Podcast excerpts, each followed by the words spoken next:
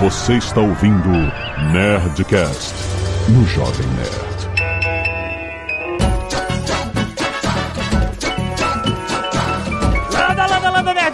Aqui é Alexandre Antônio do Jovem Nerd e era melhor ter ouvido o podcast do Pelé. Aqui é o Marcelo e a história do Pelé, assim como a do Jovem Nerd, passa por São Lourenço. Olha aí. Aqui é o Príncipe Vidani e o difícil, o extraordinário não é fazer mil gols como o Pelé, é fazer um gol como o Pelé. Ah, boa! Olha aí, roubando frases. né? Roubando não, tô citando sem citar a fonte, que é o jeito que eu faço, sem ética nenhuma, quem sabe. Aqui é o Jô Soares, sua piranha. Ai, meu Deus. Parabéns. Excelente. Parabéns. Ainda bem que ninguém fez. Aí Muito feliz por você, Maurício, Há maravilhoso. três dias pensando nela. Aqui é o Tucano e não é uma questão de estar em outra prateleira, é questão de ser de outro planeta. É Olha isso. aí, disse o, o enviado de Croastrontra.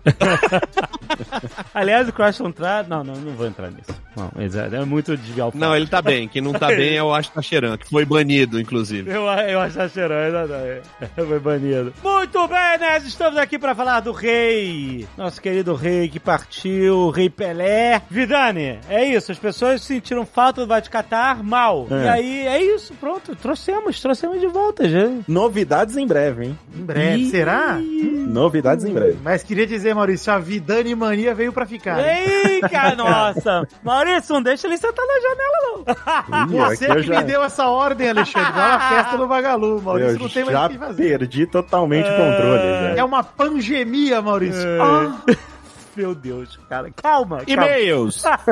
Obrigado. Obrigado, obrigado. Obrigado, Tucano. Canelada.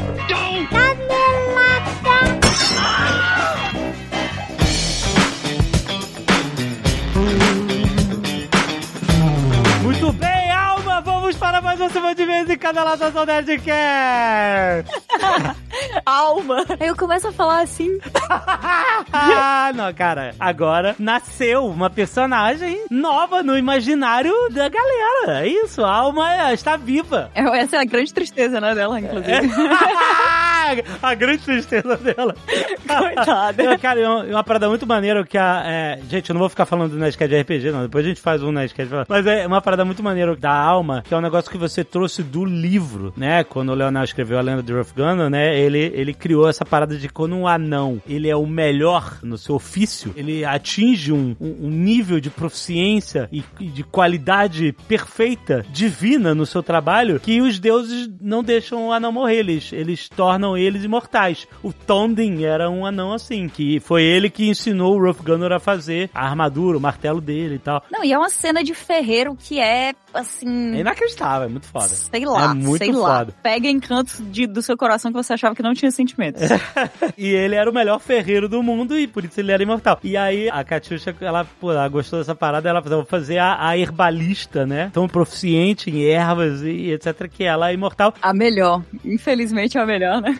Só que, como ela é de Cotar, como ela tem a religião de Cotar, isso é uma incoerência com a, a condição dela. E isso ficou ouro. Ficou uma personagem incrível. Foi muito foda. A Alminha, todo mundo conhecendo a Alminha agora. E não é baseada na Vandinha, gente. A gente gravou isso um tempo atrás. Não tem, não tinha. É. E, assim, um tempo atrás não tinha a Vandinha recente da Netflix, né? Não, não tinha. Já existia Família Adams, obviamente. Todo, exato, todo o universo, toda essa vibe de Cotar tem um, um quê de Família Adams? Tem uma, uma vibe de Família Adams. Tem, mas acho que tudo, tudo que leva a vibe mais, assim, um- esse ar mais lúgubre é, é bastante Família Adams, né? Porque... É bem Família Adams, é maravilhoso. Aliás, que Família Adams, que é uma. Antes de ser aqueles filmes do Raul Júlia, etc., era uma série antiga, né? Uma, uma série da TV. É, começou com quadrinho, né? Começou quadrinhos, isso eu nem sabia. Começou com tirinha em jornal, foi. E eu acho que a parada mais foda da família Adams, que eu acho que o Cotar tem um pouco disso, é que eles são esquisitos, eles são, né, tem toda essa parada de serem monstrinhos e adorar essas coisas lúgubres e tal. Mas eles são uma crítica ao nosso mundo, né? É bem latente isso, de que os esquisitos pra eles somos nós. Exato. Nossa, é, é muito legal isso. E essa visão da família Adams para o mundo normal, entre aspas, que é o nosso mundo, é extremamente crítica. E essa, esse é o ouro da família Adams, e eu acho que esse é o ouro de Cotar também. Total. Quando você escuta os comentários bizarros, né? Tipo, ah, nossa, você tá tão pálida hoje, que coisa maravilhosa. Aí você fica pensando, todas as vezes que disseram que eu tô corada é porque eu pareço estar mais viva, o que tá acontecendo, sabe?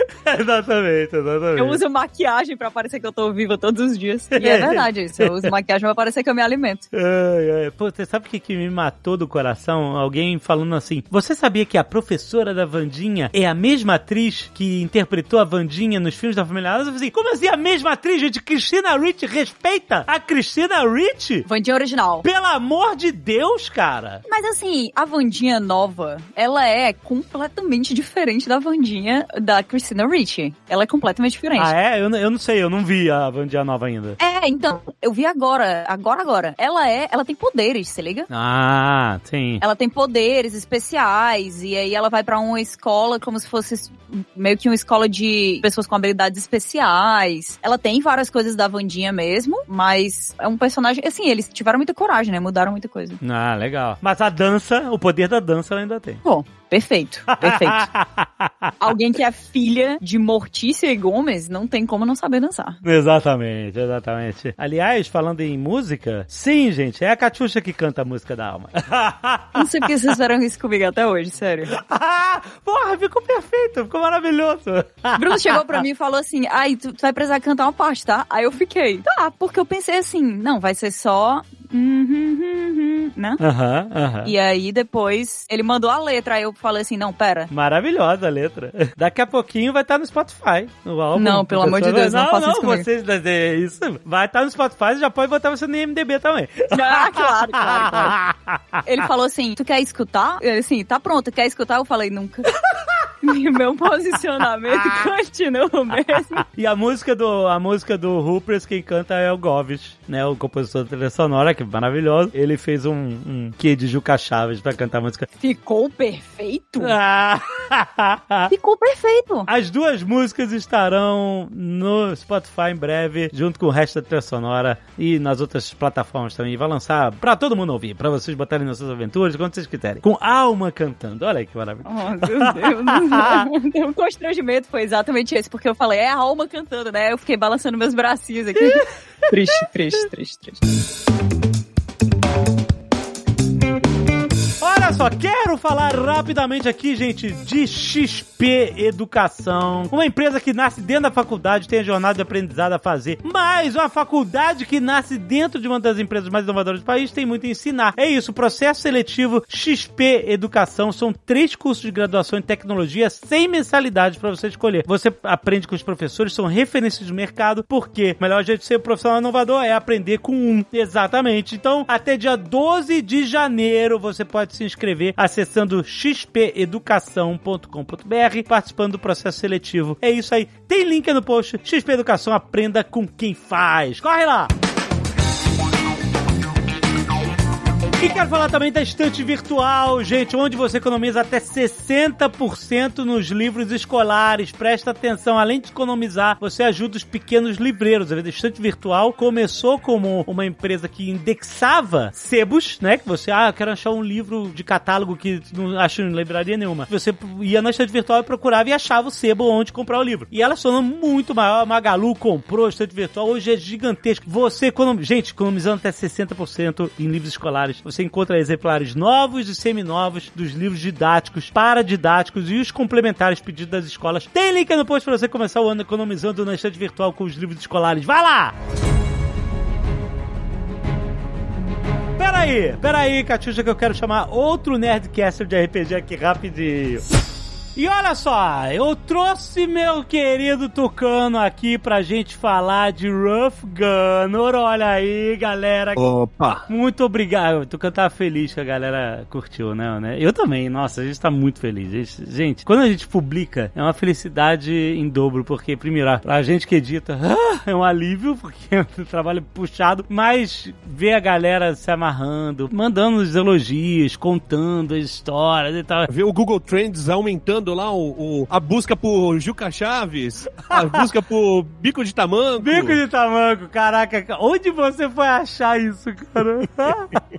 parece um dinossauro. Uma galera falou assim: bicho parece um dinossauro, mano. É isso. Parece mesmo. Não é? Sinistro demais. É muito maneiro, cara. Muito maneiro. Muito obrigado por tantos elogios, galera. E eu quero lembrar a vocês, trazendo nosso querido amigo Tucano aqui, que a saga Rough Gunner continua na Seven Kings, ah, rapaz! Olha aí. A Seven Kings, né? O tema da hamburgueria do nosso querido Mãos Lindas é, são os reis, né? Cada hambúrguer é um rei, são sete grandes reis, são sete pratos no cardápio, sete pratos principais, né? Isso. Mas você tem os reis convidados. Todo mês tem um rei convidado e tem um card colecionável, né? Que já tá no número 18, inclusive. Mas quando você compra o rei convidado, você ganha o card? Isso. Ah, maneiro. Então, esse mês, se você comprar um Rei Roof Gunner na Seven Kings, qualquer unidade, você ganha um card do Roof Gunner. Ai, pra ir colecionando os reis convidados. Muito bom. E aí vocês fazem uma receita única para o rei, cada rei convidado. Não é nada requentado, né? Não, não, não. A gente escolhe ingredientes que tenham a ver com o rei convidado. E nesse caso, a receita é, é- é bem temática. Tudo tem a ver, né? Porque é, são dois smash burgers, Aham. porque eles foram amassados com martelo de Gunner. É claro, o poder do terremoto, exatamente. Isso é uma contribuição do, do Azagal, inclusive. ah, é, perfeito, perfeito. Temos no meio, entre. São dois, né? Smash burgers. Aham. É, no meio, colando um no outro, nós temos queijo do garoto cabra. Ah, Não, na verdade, queijo de cabra, não do garoto cabra. excelente, muito bom, muito bom. Aí nós temos, depois da carne, nós temos o molho verde bom, pra quem leu. O molho verde, cara, isso é muito bom. Isso que tá no livro, que os deuses queriam que o mundo fosse verde e bom. Eles usam essa frase e tal. E, cara, o molho verde e bom, maravilhoso. A gente desenvolveu um molho feito com pistache e com ervas. Nossa, mãe, nossa, cara, como... Saiu não. meio caro essa receita. Não, Não. vai ter muito lucro, não, tá ligado? Mas vale a pena que é um momento especial. Caraca, que foda, que foda, cara. E esse e aí tem algum topping? E aí depois tem. Meu sócio lembrou que tinha cogumelos da caverna onde ele tá treinando, que é a entrada do inferno. Ah. Aí eu falei, Leonel, cogumelos da caverna. Ele, cogumelos da entrada do inferno, por favor. Maravilhoso. São cogumelos salteados com alecrim. Hum, Na manteiga? Nossa, céu. E não é aquele cogumelo em conserva, não, tá? É cogumelo fresco. Maneiro, né? maneiro. Cortadinho e salteado na manteiga. Tem farofa de bacon. Farofa de bacon. Porque ele era um bacon inteiro, mas com o poder do terremoto ele foi, Sim. ele foi desconstruído, macerado É, pelo poder do terremoto, entendeu? Muito bom, gente. Entra aí no Instagram da Seven Kings, tem link aí no post, ou só escrever lá no Instagram Seven, por extenso, né? Isso. Seven Kings Burger, você vai achar e você vai ver essa lindeza. Cara, tá lindo demais. Tá lindo demais, cara. Vai lá, aproveita. É só em janeiro, hein? Quando terminar janeiro, acabou. Acabou! Nunca mais volta. Nunca mais volta? Não. Meu Deus. Mas eu não vou estar em janeiro. Tucano. Tá bom, eu faço um pra você, especialmente. Muito obrigado. Mas galera, aproveita janeiro da Seven Kings pede lá o Rei Rough Gunner, convidado especial. Aliás, Tucano, hum. Quero falar também do maravilhoso lançamento A Lenda de Ganor, que é o livro de RPG pra você jogar o cenário de Ganor. É isso, o reino de Ganor. Não só com o reino, com todos os reinos. Kotar. Kotar tá lá, tem descrição de Kotar. Você pode fazer uma aventura maravilhosa em Kotar. Que coisa maravilhosa. E pensar que a gente passou a infância e a adolescência fazendo sistemas de RPG, jogando RPG, criando mundos. E olha só no que que se tornou, né, cara? Não é? Caraca, que eu, eu tô muito, muito emocionado com esse lançamento, cara. É um lançamento pela Jambô, né? A Jambô que fez todo o projeto gráfico, jogo, todo mundo trabalhou. Karen Soarelli, os irmãos Svaldi, Leonel Caldela. Nossa, cara, tem tantos artistas incríveis. A capa do Renan Boi é inacreditável. A capa é muito. Mano, é inacreditável. Parece dos livros de AD&D, que me fizeram ficar apaixonado por RPG. Na cara, é muito foda, muito foda. Um monte de artista foda aqui, cara. Tem arte do Andrés Ramos também, artes que vieram diretamente do Guia Ilustrado, que foi nosso primeiro produto de, de Gunner. Cara, é muito maneiro. É aquele, né, que tem duas páginas pro Rupert e uma pro Felder. Sim. É? Ah, Não, tá. E o Rupert aparece de novo aqui nesse livro. Olha aí. Mas olha, gente, tem tudo. Não só tem os cenários, né, dos reinos, mas também tem as, as raças. É, você pode jogar com o por exemplo, que tem no livro. Você pode jogar com o Hobgoblin. E tem as classes. Tem o druida, que tem o Feldon aqui. Tem o Feldon tá aqui. Na classe druida tá aqui o Feldon. Eu quero fazer, eu quero fazer um- uma encomenda, posso? Ah. Eu quero um companion da Floresta Alta. Ah, olha aí. Com toda a lore da comunidade hippie lá do Felder. Ah, maravilhoso, maravilhoso. Tem a raça aberrante, que é a raça do Azagal. É isso, do, do Shapeshifter. Olha aí. Né? Então, pra quem quiser. Quem quiser dar trabalho pro mestre, Exato. E jogar com as regras, que é coisa que o Azagal não faz.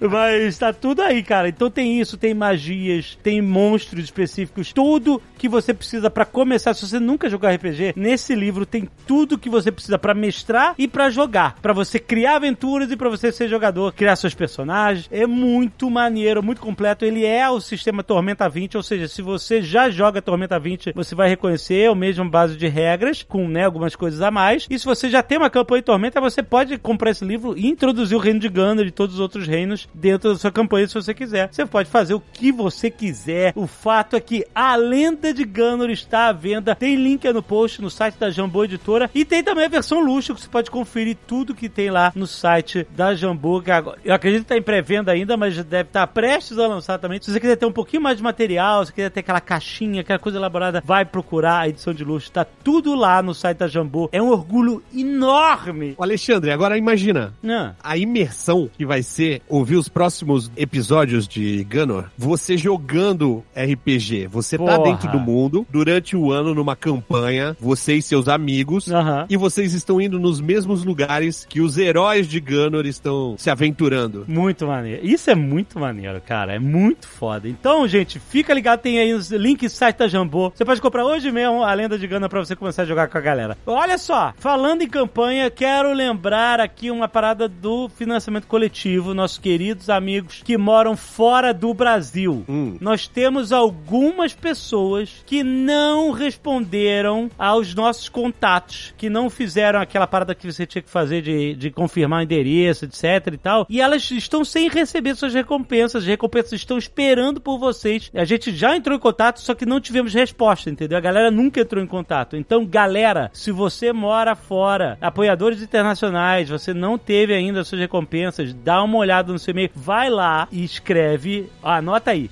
guilherme arroba. Gente, manda um e-mail pra ele com o seu número de apoiador que eles vão responder na hora com as instruções de tudo que tem que ser feito. Tem gente morando fora que não entrou em contato e está sem as recompensas por isso. Então falta pouquíssima gente, o resto todo mundo já recebeu. Mas olha, se você tá nesse caso, guilherme manda o seu número de apoiador que eles vão te ajudar no ato, beleza, galera? Meus amigos que moram fora já me mandaram até foto falando que recebeu. Ó, ai, que bom, excelente. Londres, Alemanha, Irlanda. Muito bom. Quem não, não entrou em contato ainda tá de chapéu até o pé.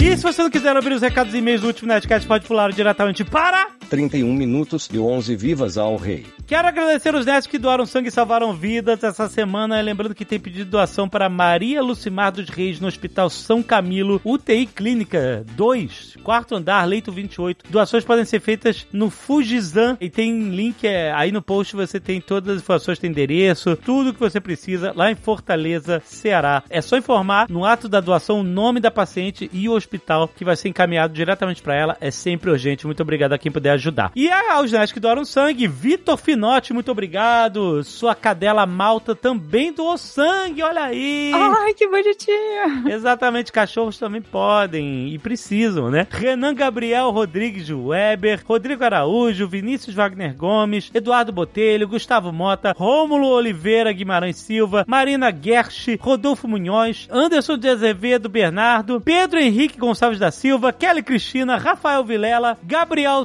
Talácio Silviano e Cadu Matutino. Muito, muito obrigado, seus nerds. Arte dos fãs, a gente tem muita arte dos fãs. Stalin fez um Ozob muito maneiro. O Ralph Prado também mandou um Ozob irado. E cara, gente, tem muita arte dos fãs de Gunner aqui já. Tem João Vitor França mandou, o Miguel de Andrade mandou um Feldon, Jairo de Azevedo mandou alma, Alan Chaves mandou alma e Feldon. O Gabriel Bonfim fez os personagens do Nerdcast RPG no Hero Forge. Ficou muito legal. O Hero Forge é um, é um site, se você entrar aí, Hero Forge, é um site que você é americano, mas você que joga com miniatura, você pode construir a sua miniatura customizada. Eles têm muitos, muitos assets de mão, equipamentos, cabeças, corpos, bases. Cara, é tanta coisa. Você pode literalmente montar o personagem que você quiser e aí você monta e aí você pode ou comprar o projeto 3D para você imprimir em 3D, se você tiver acesso, ou eles imprimem e te mandam e você pode jogar RPG com as suas miniaturas é, customizadas e ou você pode ficar lá só brincando de fazer personagem, que também serve. Que é excelente, é uma ótima diversão. Se você quiser, você pode simplesmente montar o seu personagem lá, tirar um print e, e botar a tua ficha, sabe? Se você quiser também. E o Gabriel Bonfim fez todos os personagens no Hero Forge, ficou muito, muito maneiro, cara. Guilhermo Potier fez a alma, Alex Mansur fez um Feldon, Maiara Vidal Garcia também mandou uma alma, Pedro Cacau Alencar, Gabriel do estúdio GGAC, Rodrigo Reis também fez no Hero Forge. Gente, muito obrigado, muitas artes dos fãs, você pode ver aí no aplicativo do Jovem Nerd ou clicando no post tem os links para você acessar. Muito, muito, muito, muito obrigado. Mas vamos aos e-mails do Nerdcast de Avatar, Avatar 2. Avatar, o caminho. o caminho, o caminho da água. Alberto Pilate, 22 anos, biólogo, escritor e divulgador científico, Turvo Paraná. Olá, Nerd. Primeiramente, parabéns pelo episódio sobre Avatar 2. Eu adorei o filme e pude ter várias reflexões sobre minha experiência graças aos comentários de vocês. Olá. Sobre a Kiri, a filha de Jake, interpretada por Sigourney Weaver, minha hipótese sobre seu nascimento gira em torno da reencarnação. No primeiro filme, os Navi tentam fazer a transferência da doutora Grace ferida para o seu avatar, mas isso falha devido aos seus ferimentos serem muito profundos. Ainda assim, sabemos que o espírito de Grace se encontrou com Ewa de verdade. Poderia Kiri ser não só uma enviada de Ewa, mas uma reencarnação de Grace? Uma forma de Ewa compensar a transferência mal sucedida? Se Kiri for mesmo uma espécie de reencarnação ou backup do espírito de Grace, o fato da transferência do espírito da cientista ter sido incompleta poderia explicar por que a garota não possui memórias de sua vida anterior. É, eu acho que é meio que meio termo, né? Tipo, não é que é reencarnação da consciência da Grace. Não, é tipo um clone espiritual também, né? Aqui. Isso, um, uma coisa espiritual dela, né? A essência dela pode estar ali, etc. É, lembrando que foi uma, uma concepção imaculada, né? Ela Exato. ficou grávida ali naquele tubo. Exato, exatamente. Quer dizer, sem estar conectada com nada, né? Então. Sem estar conectada com nada. Mas assim, eu acho que ainda existe essa, essa possibilidade de realmente ela ser só o avatar de Ewa. Eu acho que ela não precisa necessariamente ser um, um, um clone da mãe dela. Eu já ouvi algumas pessoas falando sobre essa possibilidade. Mas eu acho que, na real, o James Cameron queria mesmo era trazer a Sigourney Weaver de volta. Não tenho como julgar essa decisão, porque eu faria o mesmo. Mas acho que ele vai explicar mais no, no, no próximo filme, nos próximos filmes. É, não, com certeza. Aí ele continua aqui. Quanto ao fandom de Avatar, realmente é algo bastante escasso, apesar de existir. O filme, de fato. Não teve uma, uma moça que foi no ponto de ônibus, saiu andando na rua de navio? Foi, foi, foi. Todo mundo marcou a gente no Twitter. A minha menina tava vestida de navio no ponto de ônibus. Aí é o fandom, exatamente. Muito bom, muito bom. Ficou muito maneiro. O filme, de fato, não despertou um fanatismo que vemos com as comunidades de obras como Star Wars, os filmes da Marvel, mas existe um grupo que com certeza gosta bastante desse filme e eu posso falar com propriedade. Os biólogos. Ó! Oh. Uma das coisas que mais gosto do universo de Avatar é a biodiversidade de Pandora e como podemos traçar as linhagens evolutivas das criaturas quando paramos para analisá-las. Isso é algo que percebo que outras pessoas da área, tanto aqui no Brasil quanto na gringa, também curtem demais, especialmente entre os que gostam gostam de discutir evolução especulativa. A biologia de Pandora é fascinante em diversos níveis. E eu facilmente veria um filme de três horas, tipo documentário do Animal Planet, sem pestanejar. Faz todo sentido isso. A, a comunidade científica ser empolgada com a biodiversidade de Pandora é exatamente o que o James Cameron quer. É. É exatamente aonde ele se empolga, assim, é onde ele, ele faz o melhor possível. Eu tenho certeza que tem um monte de gente que sonha em trabalhar nos próximos filmes de Avatar criando bicho, criando seres. Exato. é. E tem muito espaço pra isso. E Alberto, se você quiser curtir uma parada meio especulativa, eh, biológica, alienígena, você pode ir no, no meu canal favorito da internet, o Melody Sheep. Melody, de melodia em inglês. Sheep, de, de ovelha, né? S-H-E-E-P. Ele fez aquele vídeo famosão do time-lapse do futuro, que você vai até o fim do universo. É o melhor vídeo do mundo. Que a alma ia amar esse vídeo. E amar, é a, cu- é a cura da ansiedade da pessoa média e também da alma.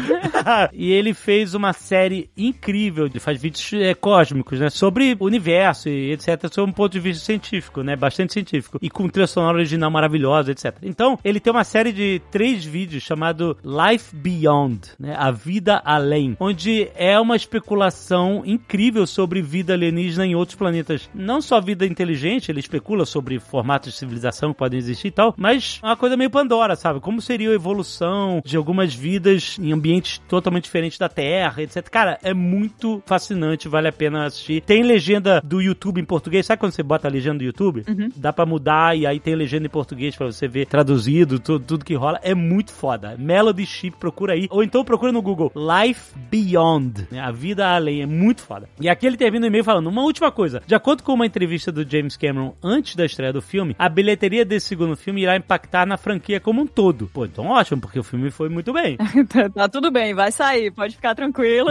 Mas de certa forma, o terceiro filme já tá garantido. De acordo com diretor, essa história de que estamos acompanhando se encerrará no terceiro filme. E se houver ou não um quarto ou um quinto filme, que ele planeja, né, de fato, não importa, pois o final do terceiro filme permitirá tanto uma continuação quanto uma conclusão satisfatória dessa história. Enfim, espero que não tenha ficado muito longo. E, cara, então, eu, mais uma vez, pra mim, eu não fui tão crítico com o Avatar quanto outras pessoas. Não vamos citar os nomes do Marcelo e do Gaveta. Não, mas coitado, não foi só eles, uma galera também. Não, tadinhos, não, não foram. Não, na verdade, eu acho que todo mundo, assim, eu acho que a gente ficou mais de boa, mas a verdade é que quando a gente pensa um pouco mais sobre o filme, existem sim várias críticas, vários problemas, Sim. mas não deixa de ser empolgante também essas partes aqui que foram citadas, sabe? Pra mim, essa parada é, é pra Avatar é isso. Tipo assim, eu sei que é uma história bem simplória, é bem esse foi bem simplesinho, só uma vingança, etc. Mas eu curto essa viagem de ir pra Pandora, sabe? Eu, é- eu, eu acho demais. Eu, eu me divirto, sabe, sem ver a hora passar. É essa é a parada. E pra mim, cara, eu tô de boa com isso. O Avatar não precisa ser mais do que isso, entendeu? Se for, é, é lucro, mas, mas eu acho que, sabe, na moral, eu não espero nada além do que eu curti já, sabe? Dos próximos filmes. Então, pra mim, eu tô de boa. Adoro Avatar do jeito que ele é.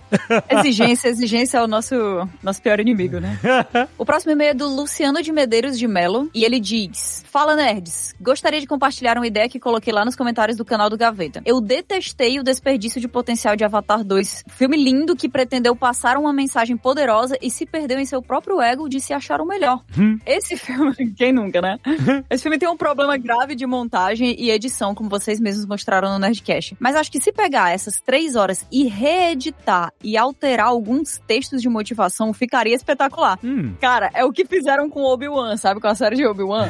exato, né? Pô, se eu pegar tudo que ficou ruim e reeditar, assim, principalmente se passar pro gaveta, ele salva aí. Eu acho que poderia seguir a seguinte premissa. Um, o povo da Terra volta de boa com diplomatas pra chorar que a Terra está morrendo e eles querem enviar apenas cientistas para estudar em Pandora uma cura para o planeta Terra. Inverossímil, mas, mas ok. É, suspensão da descrença, né? Porque a cura a gente já tem, só que a gente não quer. Dois, o Jake, com seu coração terráqueo, libera para os caras voltarem e se alojarem numa região desértica, que faz margem com o mar e desde que não poluam o planeta... Ih, rapaz, já começou a dificultar pra raça humana aqui. A gente já viu essa história, gente. que Ah, pode vir, fica aqui, só não, não estraga É, muito não, o rolê. ok. Só ser amigo da gente, tá? Beleza. Eles estão liberados para trabalhar ali e os cientistas amigos do filme anterior têm que participar para fiscalizar. 3. Eles começam a estudar e por acidente, acabam descobrindo uma nova substância que tem no cérebro das baleias ao estudar uma carcaça que eles encontraram. Mas ainda não sabem a aplicação dessa nova substância, que faria sentido com aquilo que a gente falou, né? Foi rápido demais o descobrimento. Aham. 4. E não deixam os cientistas amigos saberem da descoberta, que vão sendo secretamente enviados para a Terra. Nossa. 5. Os cientistas amigos vão contando para os novos cientistas a história do filme anterior e como Jake se transportou do corpo humano para o Avatar de forma definitiva e mística. 6. Os novos cientistas pedem então para que os antigos e amigos convençam Jake a fazer exames para entenderem como isso foi possível e que ciência existe por trás da magia de Ewa e se este poderia ser o caminho para a cura da Terra. Nossa, aqui ele, aqui ele foi além. 7. Jake vai fazer uns exames e em paralelo eles descobrem que a substância do cérebro das baleias poderia ser o condutor energético que conseguiria transferir grandes quantidades de dados sem queimar o cérebro do receptor. Eles ficam empolgados em usar esse condutor energético para finalmente criar a vida eterna para os humanos ricos. Escalou, escalou pra realidade aqui, de repente. Ficou real. é. Pois eles poderiam fabricar corpos de avatares ao custo de bilhões e quando a pessoa for morrer, poderia comprar um corpo e transportar a mente para o avatar. É San Junipero, né? San Junipero de Pandora. Sim, sim. Mas antes de terminar o mapeamento genético, Jake interrompe os exames e vai embora. Ao reportar as descobertas secretamente para a Terra, os executivos de lá então veem o potencial de lucros e resolvem enviar um grupo especial de seu exército para sequestrar Jake para finalizar o mapeamento genético de pesquisa e caçar as baleias do planeta pela nova substância. Olha aí que bela justificativa para tudo. Eu vou comentar quando a gente chegar no final, mas vamos, vamos lá. 9. Com o terrorismo afetando o dia a dia da aldeia da floresta e temendo o sequestro dos seus filhos, Jake resolve fugir para se esconder com o povo da água, que é o que rolou, né? E a partir daí, basta pegar o filme atual e apenas remontar seguindo essa premissa. E, na minha opinião, justificaria tudo o que vimos do filme e ainda daria para cortar boa parte e ficar em 2 horas e 20. Eu amo muito, muito, específico. Não, exato, 2 horas e 20. Não, ele editou, ele editou que ele editou. Basta cortar toda aquela parte da nova invasão e o vilão anterior. Põe como vilão os membros radicais navios que não aceitam Jake como igual, e estes são que então tentando se livrar dele e assumir o comando de Pandora com armas fornecidas pelos humanos para desequilibrar a luta. O que acham? Mas ele, peraí, ele falou que daí corta o início e aí o resto fica igual, mas é só tirar o vilão, aí mudou tudo. Não, eu vou dizer, isso é um outro script. É um, É um outro script. outro script completamente diferente. Você pegou o roteiro do James Cameron, rasgou, manteve apenas os conceitos da tribo da água e a existência de Pandora como um todo. Ai, meu Deus do céu, excelente. É, isso aqui é outro filme, outro filme. Não bastava reeditar, isso aqui tem que refazer, infelizmente. Pode ser o quinto filme. Olha aí, pronto. Aí é a outra geração, entendeu? É, o James Cameron tá falando aí há um tempão que ele já tem os roteiros escritos, então quem sabe esse é um deles. Pode ser.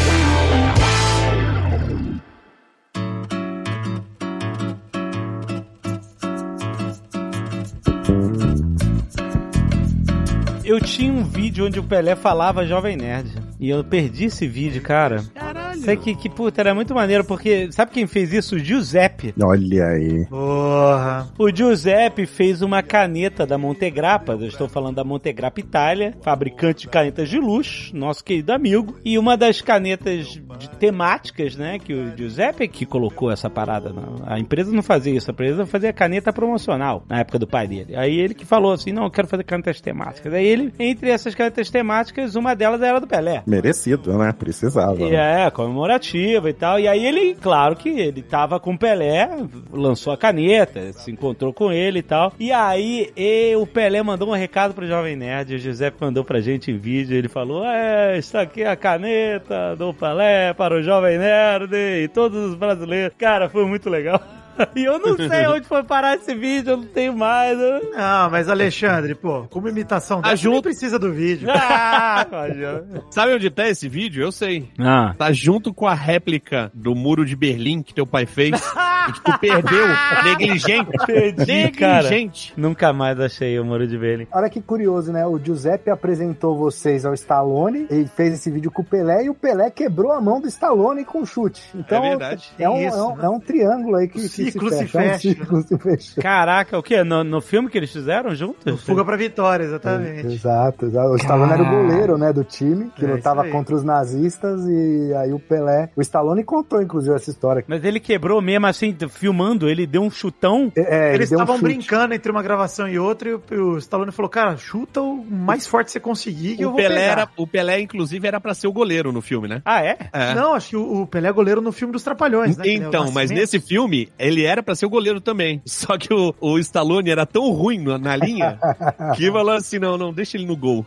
Foi melhor, faz sentido. né? Porra, mas que visão, hein, desse produtor de querer colocar o Pelé no gol. Pô, pois é, Olha aí. exatamente. O cara tá de sacanagem também, né? Fuga para a Vitória, quem nunca viu, é isso, é um filme onde eles estão, eles são prisioneiros da Segunda Guerra, né? Esse Uhum, filme é baseado na história real do UFC Start, né, no fundo. Eles são prisioneiros do exército nazista. É uma história real, né, que é o UFC Start que inspirou esse filme, né, no fundo. De um time que de fato enfrentou os nazistas e tudo mais. E lá são prisioneiros de um campo de concentração de várias nações diferentes que enfrentam os nazistas, né? Isso é muito maneiro, inclusive. Num jogo de futebol, é isso aí. É isso aí. O Pelé é do Congo, se eu não me engano, no filme, né? Não, não, não. Ele é do Suriname. Suriname. Ah, olha aí. Sei que ele não é brasileiro lá, mas é muito legal. O filme é assim, né? Anos 70, 80, É meio. 82, é de 82 o filme. É. E tinha um filme dos anos 70 que era a mesma pegada que era o Golpe Bate, que era com o Burt Reynolds, mas aí era de futebol americano, mas também era de Isso. prisioneiro. Mas vem, vem de uma versão de um filme britânico que é o Mean Machine, né? Também, que é o golpe baixo. Isso, é o mesmo nome, é Min Machine, É, exato. que é de exato. futebol mesmo, futebol, futebol. Tem o britânico também. Não, eu, tô enganado. Não era Suriname. Eu acho que é Trinidad Tobago. Ah, Trinidad e Tobago? Suriname é outra parada que eu li hoje sobre ele ter ido jogar futebol no Suriname, fez um jogo amistoso lá, e a renda do jogo foi pra construir um viaduto que acabou ficando com o nome dele. Olha aí. Eu acho que lá no filme ele é de Trinidad Tobago. É, ele podia ser brasileiro também, né? Não custava nada. Os caras estavam inventando moda. É porque eles pegaram algum país que tinha sido invadido pela Alemanha, Sim, né? sim, Eles queriam sim, algum país sentido. assim. Mas a Alemanha invadiu Trinidad e Tobago? É, meio estranho isso, hein? Eu não sei, mas eu sei que. Eu, eu lembro que era essa história. Que eles, eu não sei se era Trinidad e Tobago agora, talvez eu tô cantando errado duas vezes, mas. Aqui, ó, no Fuga pra Vitória ele era brasileiro mesmo. Não, não não, não era, não não. era, não. não. era, não. Capitão. Luiz Fernandes, tá escrito aqui no IMDB. Fernandes, Fernandes é bravo, né? Então vamos descobrir. errado, de- é. também. Eu fiquei curioso, eu abri o MDB aqui pra ver a carreira cinematográfica do Pelé, né? Eu já falei, eu falei disso gravando outro programa, Maurício, que Hum. tenho que fazer uma maratona do MDB do Pelé. Pra gente É, todos- pô. Porque o Pelé fez muita coisa, cara, de, de cultura, assim, de cinematográfica. Não apenas filmes, hein? Mas tem aí o que você citou na abertura do é, Eu Sou Os. Trombadinhas. Era os trombadinhas, trombadinhas, os trombadinhas. trombadinhas. Não tem o Pedro Mico também? É isso mesmo. Esse dos trombadinhos é o. Você é o Pelé? É esse? Isso, é esse mesmo. Você. Você é o Pelé? Não. Eu sou o Jô Soares, sua piranha. Ele tira a arma da, de uma mulher com um chute de karatê Isso, aí ele ainda puxa ela pra cima, né? Com e ele dá uma ca- carretilha. Uma carretilha. carretilha, né? Ele puxa com o calcanhar e o outro pé, né? Vup! E joga na mão do, do policial Aham. pra pegar a arma. É incrível, sensacional. Inclusive a triste coincidência que tanto ele quanto o Jô Soares nos deixaram aí nesse ano. É verdade, é verdade. É verdade. Caraca, é verdade. Pois é. Esse ano foi meio foda, né? O ano Porra. passado foi, foi punk. Olha aí, hein? Tô vendo aqui que o Tucano tinha razão, hein? Na detalhes É o sobre o filme, ele é Cab- de Trinidad. Cabo Entenda. Luiz, Trinidad Tobago. Olha Isso aí. aí. É, tem que acertar aqui no MDB que tá errado, hein? Mas não foi invadido pelos alemães, eu acho. Não, eu também acho que Mas ele tava, ele é, tava na França, né? Que era colônia francesa, por isso que ele foi pego na isso, França. Essa é a é. história. Isso, isso aí. Por isso que ele tá. Eles deram um jeito de encaixar a história ali, mas é. Ah, Mas esse negócio do Pelé goleiro não era tão viajado assim, apesar, né, que é, uma, é bizarro, mas teve momentos na carreira que ele jogou no gol, e inclusive teve um momento muito emblemático que quando ele tava perto de fazer o milésimo gol, o Santos foi jogar com o Botafogo da Paraíba. Só que o Pelé tava com 998 gols. Isso aí. E, e aí ele foi jogar com o Botafogo da Paraíba e, a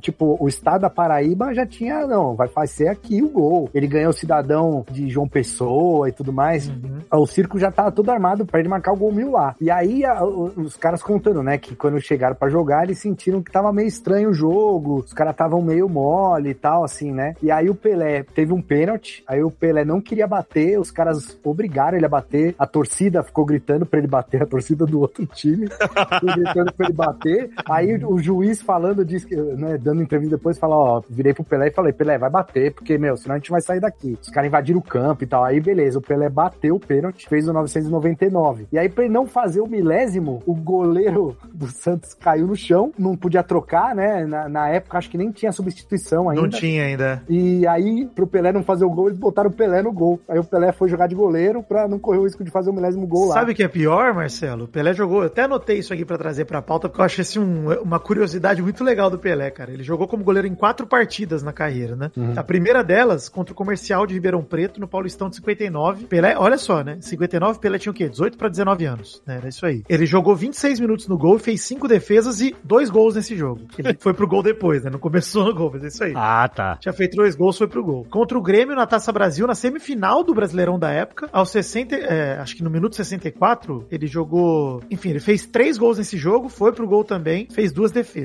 Aí teve esse jogo que você citou, Marcelo, que é, cara, ele foi cinco dias antes. Foi dia 14 de novembro e dia 19 ele fez o milésimo contra o Vasco. E ele tinha feito um gol também. Ele enfrentou o Baltimore Bays pelo Santos ainda, não pelo Cosmos, né? Bem no finzinho da carreira dele do Santos. O Santos venceu por 4 a 0 em 73 e ele também fez um gol. Ou seja, todo jogo que ele jogou de goleiro, ele tinha marcado também. Isso é muito louco, né? Que ele não só foi jogar no gol, mas ele tinha resolvido o jogo já, provavelmente já Ao, tava. ao todo, ele tem dele. 54 minutos como goleiro e nunca tomou um gol. Nunca tomou nenhum gol e em jogos que ele jogou no gol, ele fez um total de sete gols em quatro jogos. Muito louco. E acho que isso é uma coisa legal pra gente falar, principalmente quando a gente vai falar do tamanho do Pelé e tal, porque era uma época. 1,72m, Marcelo. Exato. Ele tinha 1,82m, 72 eu tinha anotado aqui, mas é isso aí, uns 72, 73, mas assim, é- era uma época que não tinha substituição, não, não podia trocar jogador. Ah, não, não, não é igual agora que o Tite tem cinco chances de fazer cagada, né? Ele, tipo, E faz. Vinícius Júnior ia jogar até o final, mal. Ele ia ficar o jogo Exato, inteiro, cara. imagina isso. Então, assim, não podia trocar jogador, então se tava. Vários jogos estava contundido, ficava lá pra fazer número e tal. Teve até jogo na Copa aí que ele tava com o joelho ferrado e, e teve que jogar até o fim. E não existia cartão amarelo e nem vermelho. Isso A que eu ia falar. Pior do que não ter substituição é isso, né? É Cartão amarelo e vermelho começou na Copa de 70, né? Exatamente. Foi a última Copa dele. Não tinha cartão nenhum? Não tinha tinha, cartão nenhum. Não tinha. Antes de 70 não tinha cartão? Não existia expulsão Não nem cartão, Alexandre. É. Caraca, maluco. Queria ver o Neymar nessa época. Podia descer a butinada. É, Não, é, ele é, é né? sinistro, cara. Isso aí, cara, é pra jogar na cara desse pessoal que fala, ai, se o Pelé tivesse jogando hoje em dia, ele não ia conseguir fazer o que ele fez na, naquela época. Ah, Tá bom. ah, ah. Além de não ter cartão, de não ter é, expulsão nem nada e não ter substituição, também não tinham câmeras por todos os ângulos pra galera ver e Exato. rever pela imprensa o que aconteceu no jogo, o que não aconteceu. Então, assim, o que comia assunto de injustiça, de erro de arbitragem e muito mais de violência fora das câmeras, né, cara? Imagina o tanto que o Pelé não apanhava quando a bola tava na zaga do time dele. Exato. Por causa disso, é válido eu vir aqui defender o VAR? Sim. É sempre válido. Eu vou apanhar da nação futebol. Não, Não. é só o Tucano eu não gosto do VAR. Só o Tucano. É. Não, eu entendo que o VAR é broxante, mas é, cara, ele É traz que vocês, vocês estão, é que vocês são de outra geração, tá ligado? Não, vocês são de outra, vocês são menininho, menininho, é, sou- vocês são menininho jovem. que vê NFL. Não, toda hora. Não vou te convidar pro meu programa minha de NFL, então. Na minha época, na minha época, NFL passava na Bandeirantes uma vez por ano, Canal do esporte. tá ligado? No Super Bowl só. E era um acontecimento. Gente, vai passar aquele futebol americano que os caras têm armadura. Só Tira falta falar que você torce pro 49ers, então. E aí só passava por causa do show do intervalo, porque ninguém queria, porque era o Michael Jackson, era a Diana Ross, era, era o que chamava E aí, atenção. e aí vocês estão acostumados com esse negócio de parar toda hora. Aí, porra, é, in- o VAR é inimigo, inimigo da alegria. Caraca, o, o É que é você ver a bola entrando, sabe? É que vocês não pegaram aquela rede atrás da trave, Hum. véu de noiva, que o, o Zico chutava a bola e ela estufava. Olha sacou? Era cara. era poético. Aí é você ver a bola cara entrando tá no me gol. achando o problema A bola- na trave, bicho. A bola- na rede, na rede. Na rede. Não, não, pergunta pros antigos. Pergunta pros Não, antigos o que, que o- é o- a rede véu de noiva. o, o- Era bem, lindo, mas o era Pelé poético. jogava naquela redinha de, de futebol de botão, pô, que a, a É. bola bate nem... nem Rede dura, pô. Dura. E aí agora você vê a bola entrando, estufando a rede e você É. tem que ficar esperando, porque o juiz chega e faz um quadradinho assim e, e fica lá cinco minutos esperando Ah. pra... Porra, isso é broxante. Ah, Isso aí- acabou com, com a alegria do futebol. Imagina, é mais tenso agora. Parece um filme de terror, tu, cara. Verdade. Ah, mas eu não quero ver o terror, eu quero futebol, cara. Então não veja jogos do o caralho, Vasco, porque sempre foram um filme de terror. Levanta para a área, atenção, ajeitando o peito Pelé. Vai marcar, atirou.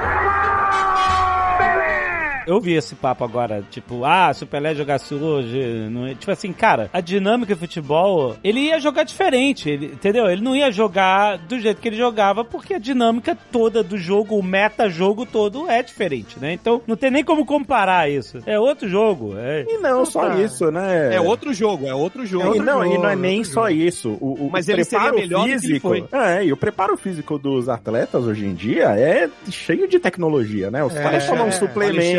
Pega, fazem pega exercício. é, Exatamente. Né? Então, Cara, a pô, se o chuteira cara tivesse hoje. Ô, Alexandre, olha só, só pensa no seguinte: o Pelé não treinava, porque ele não jogava só Campeonato Paulista, Campeonato Brasileiro, que tinha outro nome na época. Brasil, Robertão. Ah, não, tinha uma outra. Como é que é o nome? Robertão, é, Robertão. é, Roberto Gomes Pedrosa, não é? É, Isso. isso aí. Ele não jogava só isso. Entre um jogo e outro, ele tinha que fazer amistoso, porque o Santos ganhava dinheiro com o jogo do Pelé, sacou? Sim, sim. Então ele tava jogando um dia na Inglaterra, no outro dia ia pra Alemanha, no outro dia vinha pro Suriname, outro dia na Paraíba, tá ligado? Era só jogo, não tinha treino. Então, não tinha academia. Mas, mas O cara era daquele jeito, um monstro, tá ligado? De forte comparando com os outros jogadores e de velocidade, de, de explosão, de impulsão. Naturalmente, se ele tomasse suplemento, se ele tivesse todas as a medicina é, esportiva, que Esportiva. tem hoje, hoje em dia, os equipamentos, o treinamento, tudo isso, maluco, ele ia ser uma máquina imparável. Ele já era, né? Cara, É, não já foi tenho- sem Ele, isso. ele ia ser mais dúvida. absurdo do que hoje. Porque, assim, habilidade ele já tinha naquela época. Ia continuar tendo agora. É. Sacou? Porque todos. Tem um vídeo, é, acho que o Marcelo que me passou, ou eu que passei pro Marcelo, um vídeo que tem todos os vários dribles: Ronaldinho Gaúcho, Messi, Ronaldo. Cristiano, Zidane, Cristiano,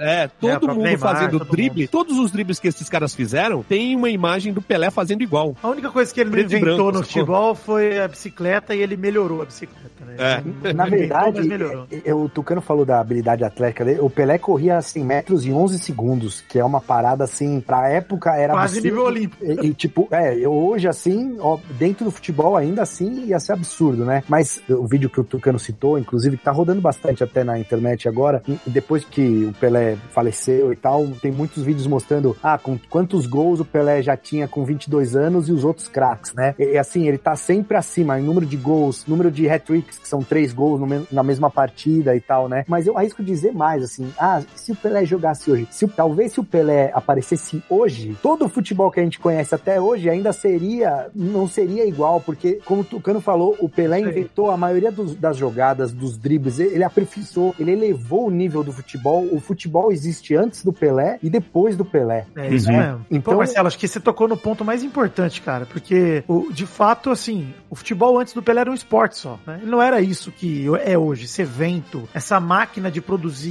ídolos e mexer na cultura e de fazer. Cara, porque assim, por mais que a gente tenha outros atletas de outras modalidades que façam sucesso, ninguém chega no nível de jogador de futebol, cara, no mundo inteiro, de- desse destaque global. Pô, a gente pega aí Muhammad Ali, por exemplo, que é meio contemporâneo do Pelé, né? Acho que eles têm dois Sim, anos de sim, diferença. sim, sim. Pô, ele não saiu muito do cercadinho do. O boxe não é um esporte difundido globalmente. E mesmo que ele tenha sido o fenômeno que ele foi, eu jamais vou criticar o Muhammad Ali. Pelo amor de Deus, não, não, Não, não é esse o ponto. O ponto é enaltecer o que o Pelé fez, cara. O Pelé transcendeu o futebol. Não Sim. é só. É o que nós estamos falando. O Pelé fez filme com Trapalhões, o Pelé fez filme com Stallone, o Pelé fez Família Trapo, o Golias ensinando ele a bater pênalti, tudo. Vidani, Saiu, cara. É maravilhoso esse vídeo, campo. inclusive. É maravilhoso, incrível. Cara, e- numa é- época, numa época que não existia, a TV era preto e branco, poucas pessoas tinham acesso à TV, não tinha internet, rede social, cara, e as pessoas conheciam o Pelé. O Pelé era e é conhecido no mundo inteiro desde aquela época, desde que ele tinha 20 e poucos anos, 19 anos, desde 58. Ele era chamado, ele era chamado de a pessoa mais conhecida do mundo. Falava, ele é mais conhecido que o Papa. É né? verdade. Numa época que não tinha internet. Exatamente. Isso, é isso o mais impressionante. Mal tinha cara. televisão. Ele transformou, ele tirou o futebol de um negócio de nicho e levou o futebol pra virar isso aí popular que é hoje, cara. É o Pelé. Eu lembro de eu no, na E3, de alguns anos atrás, e aí eu tava com, lá com a Môndega no, na, na conferência da, da EA. E a gente tava sentado lá no auditório, e aí eles foram falar de FIFA e tal, e aí apareceu o Pelé no palco, de surpresa. Os caras chamaram Pelé! Ai, caraca, todo mundo. Todo mundo abaixo, o auditório todo aplaudiu pra caralho, demorou um tempão até parar de aplaudir e tal. E aí, cara, enquanto o Pelé. O, o Pelé, o Pelé chegou falando mal de futebol americano. Os americanos. Foi muito bom, cara. Muito ídolo. E aí, quer dizer, falando mal, falando que tipo, futebol é muito mais maneiro que futebol americano, isso que, que, que ele chegou falando. E cara, eu não parava de ouvir os gringos atrás de mim cochichando. E tipo assim, caraca, o Pelé, brother, que foda e tal. Não sei o que. Ele, mesmo, mesmo pro americano, cara, galera que, é, né, fala pouco de futebol até e tal, comparado aos outros esportes nacionais dos Estados Unidos, cara, os caras não paravam de, de falar de co- como ele é conhecido no mundo inteiro mesmo, por qualquer pessoa, né, cara? Muito impressionante. Inclusive, ele foi jogar no Cosmo. A história da transferência dele é bizarra, né? Uhum. Porque ele tinha encerrado a carreira. Essa né? aposentada. tinha se aposentado. Dizem, né, que ele tava meio falido. O Cosmo, né, New York Cosmo, ofereceu um contrato pra ele. Mas mesmo assim, ele não tava muito interessado em ir. Mas sabe quem foi fazer o lobby com o governo brasileiro pra convencer o Pelé a ir pros Estados Unidos? Quem? O Harry Kinsinger, que era secretário de Estado dos Estados. Unidos na época. Aham, aham. Ele veio trocar ideia com o governo brasileiro pra convencer o Pelé a ir pra lá e prometendo que ia estreitar as relações entre os países. Caraca, maluco. Tu vê?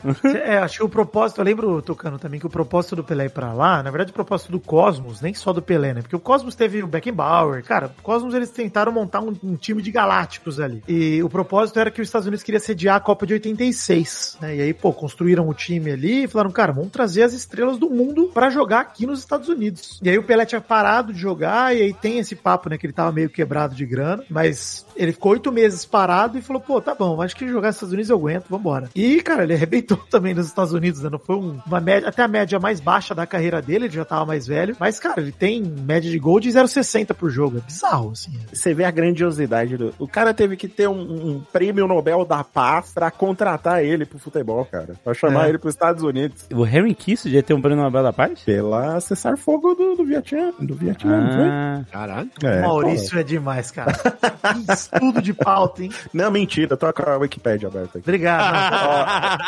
Não, Isso é Não. estudar, Maurício. É, exato. Mas o, o que eu acho mais sensacional na história do Pelé é que o nome dele virou sinônimo de melhor. E não é só aqui no Brasil, não. É em mundo inteiro. todo mundo. Quando alguém quer falar, ah, fulano é o melhor, ah, o Michael Jordan é o Pelé do basquete. Aí você É isso entende aí. que o cara é o foda do basquete. hum. Né? Outra E- coisa, né? E às vezes é usado levianamente. Que o cara nem é Pelé de porra nenhuma. Exato. E fala que ele é Pelé. Porque pra ser Exatamente. Pelé de alguma coisa, o cara tem que ser muito Exatamente. foda. E o nome, o nome dele, ele é, é um nome simples, né? E a, quando a minha abertura lá que eu brinquei de São Lourenço é porque tinha um goleiro do Vasco de São Lourenço que chamava Bilé, que é, se eu não me engano era do time do Pelé, do, do pai do Pelé, do, o Dondinho, né? E aí o Pelé, quando ele se mudou, acho que ele foi pra Bauru e tal, ele era criança ainda, ele jogava futebol na rua e ele jogava no gol. E aí quando chutavam e ele defendia, ele falava, pega Bilé, pega Bilé. E, e a molecada não entendia, porque ele tinha 5 anos, 6 anos, não lembro. E aí virou Pelé. Então É. o Pelé, por causa do Bilé, goleiro do Vasco, Vidani, que não é o seu Vasco, Não é. mas é o Vasco de São Lourenço. Mas tem uma parada que ele não se ligou, eu acho que chamaram ele porque ele falou bilé. Porque ele, eu vi outro dia uma entrevista dele, esses dias, né? Eu vi uma entrevista dele falando que ele tava jogando bola e um, um garoto do nada chegou e mandou um Pelé. E ele não sabia o que, que significava e ficou putaço. E que ele É. falou assim, e aí, não pode, né? É uma parada que não pode fazer, que nem meu nome, meu apelido não é Tucano à toa, né?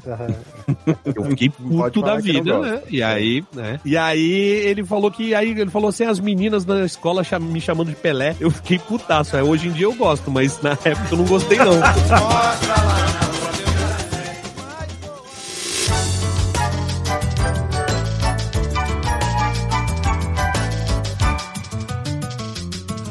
moleque danado. Você sabe que o Mal falou do nome Pelé virar sinônimo de máxima qualidade aí, de maior respeito e identificação, né? Acho que o que o Pelé trouxe, cara, todo brasileiro principalmente, mas pessoas que gostam de futebol no mundo inteiro, nascem com a simbologia da camisa 10, né? Sim. E o Pelé inventou essa porra, não existia. Não, não é o Pelé que Isso. claramente que inventou, É mas aí. surgiu por conta dele. Cara, o Pelé pegou a camisa 10 em 58 por sorteio. Sortearam ali, cara. Hum, é isso que eu queria saber. Exatamente. Da onde. Porque ele marcou o 10 como sendo a camisa do craque. É isso. Não, cara, isso. a nota 10 da escola brasileira, o 10 virou esse sinônimo de maior nota por conta disso. É, mas eu achava que era por isso, a nota 10 e tal, e aí a 10. Só que, mas assim, antes dele não tinha esse, essa conotação. Era qualquer número mesmo. Essa mística, né, em volta Não, da camisa. ele que tinha. colocou a mística na camisa. Tinham números por posição já naquela época, né? É, de goleiro, ponta, centroavante e tal. Aí tem várias teorias, inclusive teorias assim, né? Porque o Pelé já falou várias coisas diferentes também. Mas eu, eu vi uma entrevista do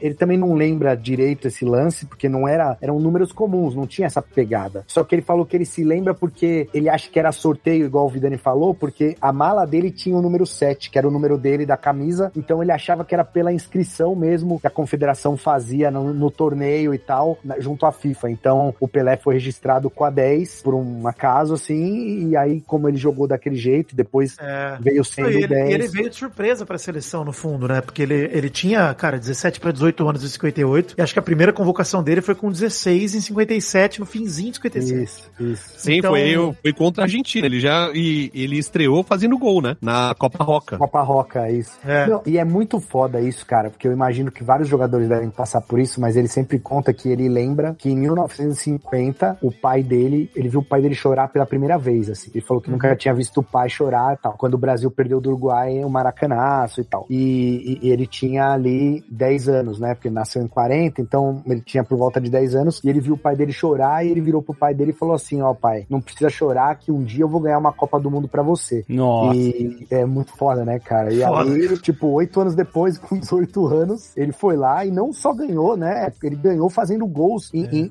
em fases eliminatórias e na final, né? Dois gols Isso. na final, Ele inclusive. fez Cara, seis gols no- na primeira Copa Seis dele gols na 17 primeira anos. Copa. Com 17 É isso aí. anos. Então, uma parada que eu quero falar, já que vocês puxaram isso, é o seguinte: quando eu vi o Brasil ser campeão pela primeira vez, foi em 94. Aham. Fazia, eu era adolescente e fazia É, todos nós, né? Todos nós. Fazia 24 anos que o Brasil não ganhava, que tinha sido tricampeão em 70. Isso. Então, 24 anos, toda uma geração, como a minha e tal, nunca tinha visto o Brasil ser campeão. Aliás, agora na próxima Copa já vai fazer Já. 24 anos de novo. Exatamente, é. Bizarro, bizarro. E aí o que acontece? Se você parar pra pensar, se você voltar antes de 94, né, os três, as três vezes que o Brasil ganhou, é, aliás, até hoje, né, só existem três times, três seleções não europeias que foram campeões do mundo, né, que é o Uruguai, o Brasil e a Argentina. Isso aí, Certo. perfeito. E o Uruguai nunca mais vai ser campeão, porque não tem 30 milhões de habitantes. E- 40, mil- 40 É milhões. teoria. 40 É, milhões. O Brasil, por muitos anos, foi o único país a vencer uma Copa fora do seu continente, né?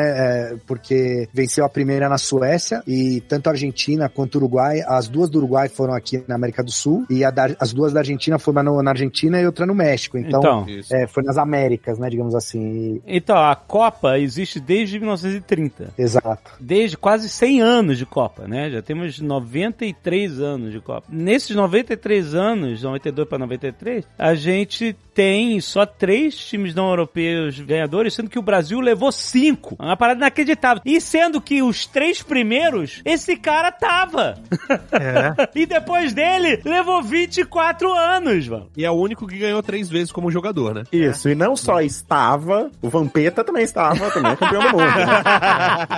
Mas não Tava só desde 17 anos como estava, protagonista, né? não só estava, como foi protagonista em todos os títulos. Né? É, Não, 62, no- no- 62 do- é, dá pra do- dizer que é do Garrincha. Não foi, né? não foi. Mas assim, mesmo, mesmo 62 sendo Garrincha, lesão faz parte do esporte, Pelé não tem culpa nenhuma. Não é como se ele tivesse pipocado em meia Não, não, é, é lógico. Ele fez um puta golaço contra o México na estreia, um golaço de, Foi de você ver, de você gol do Messi do Maradona, esses gols que ele sai driblando todo mundo, é o gol que o Pelé faz contra o México. É um desses ele é, aí. ele é caçado pelos portugueses. Não, É, não, foi em ele- 66. Ah, 66, É, verdade. É.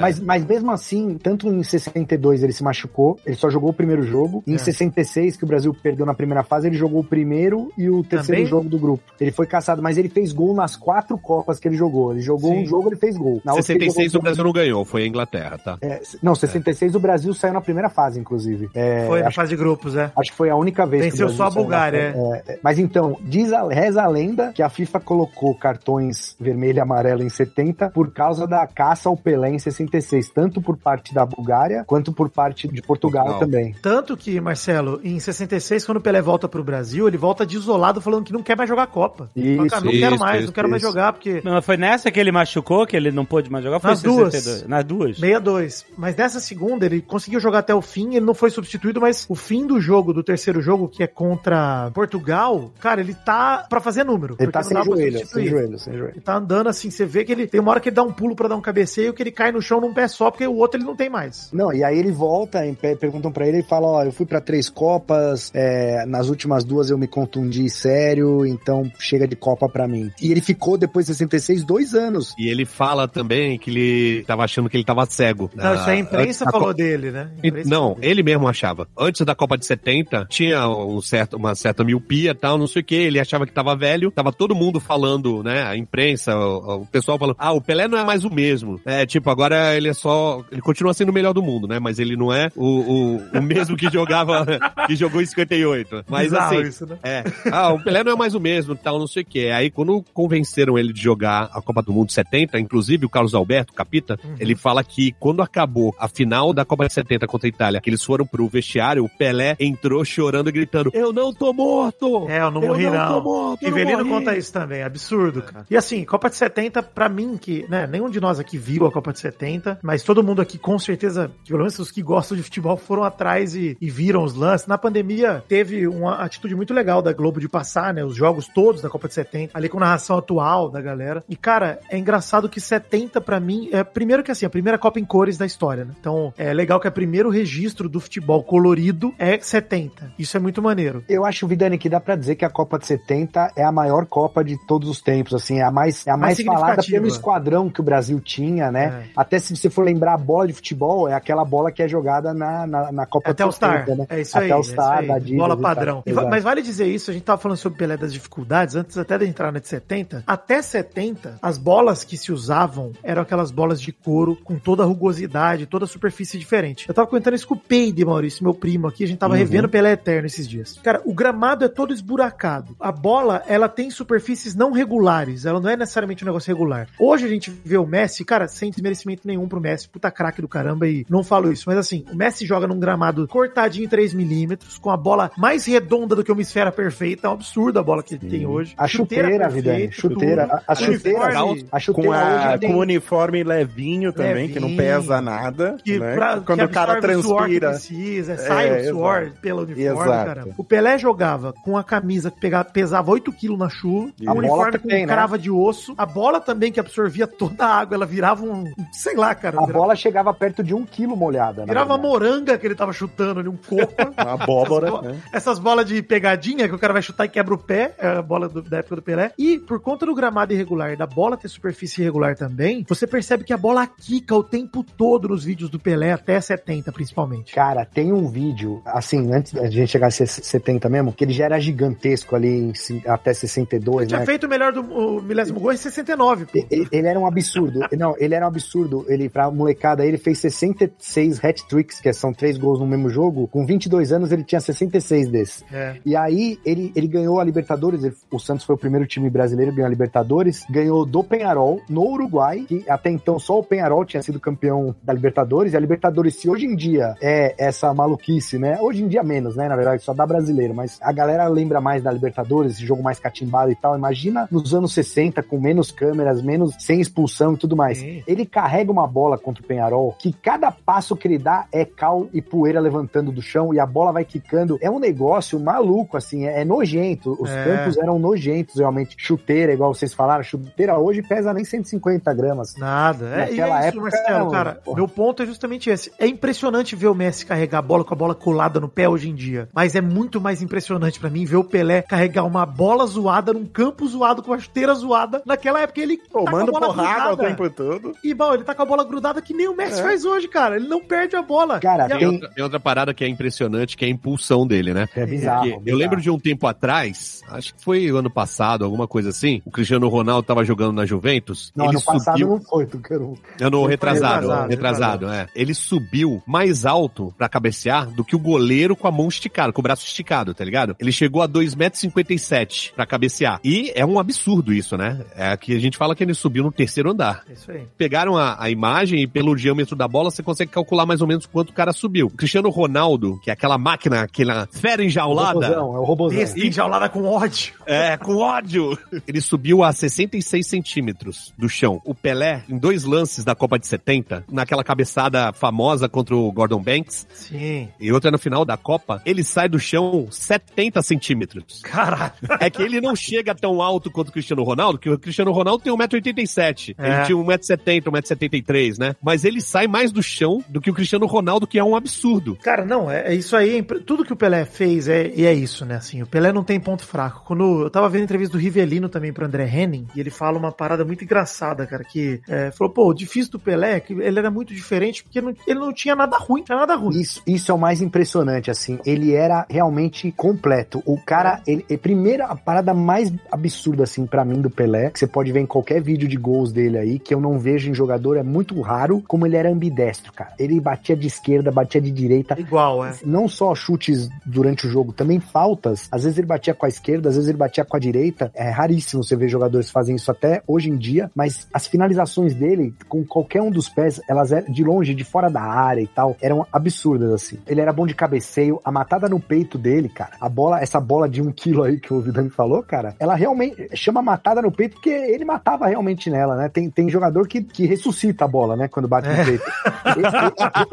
Ele, ele- ele realmente, ele, ele realmente matava ela no peito. Ele faz, como eu falei aqui, ele fazia vários gols de falta, tanto porradão igual o Cristiano Ronaldo, ou colocada estilo É, Messi, Zico, estilo é. Zico e tal, né? O, o Vidani falou de inventar a camisa 10, ele inventou o gol de placa também, porque o- ele fez um gol no Maracanã, que ele, aí esse gol foi um golaço lá, ele driblou uma galera e recebeu uma placa, e daí vem a expressão gol de placa também. Ah, é isso? Que maneiro. É, é, é, ganhou uma placa, tipo, aqui foi Gol de feito o placa, gol. aham, aham. Então, Tem, cara, ele tem dá uma outra parada de que ele inventou, Marcelo. Peraí, deixa o Jorge Ben cantar. Deixa o Jorge Ben cantar.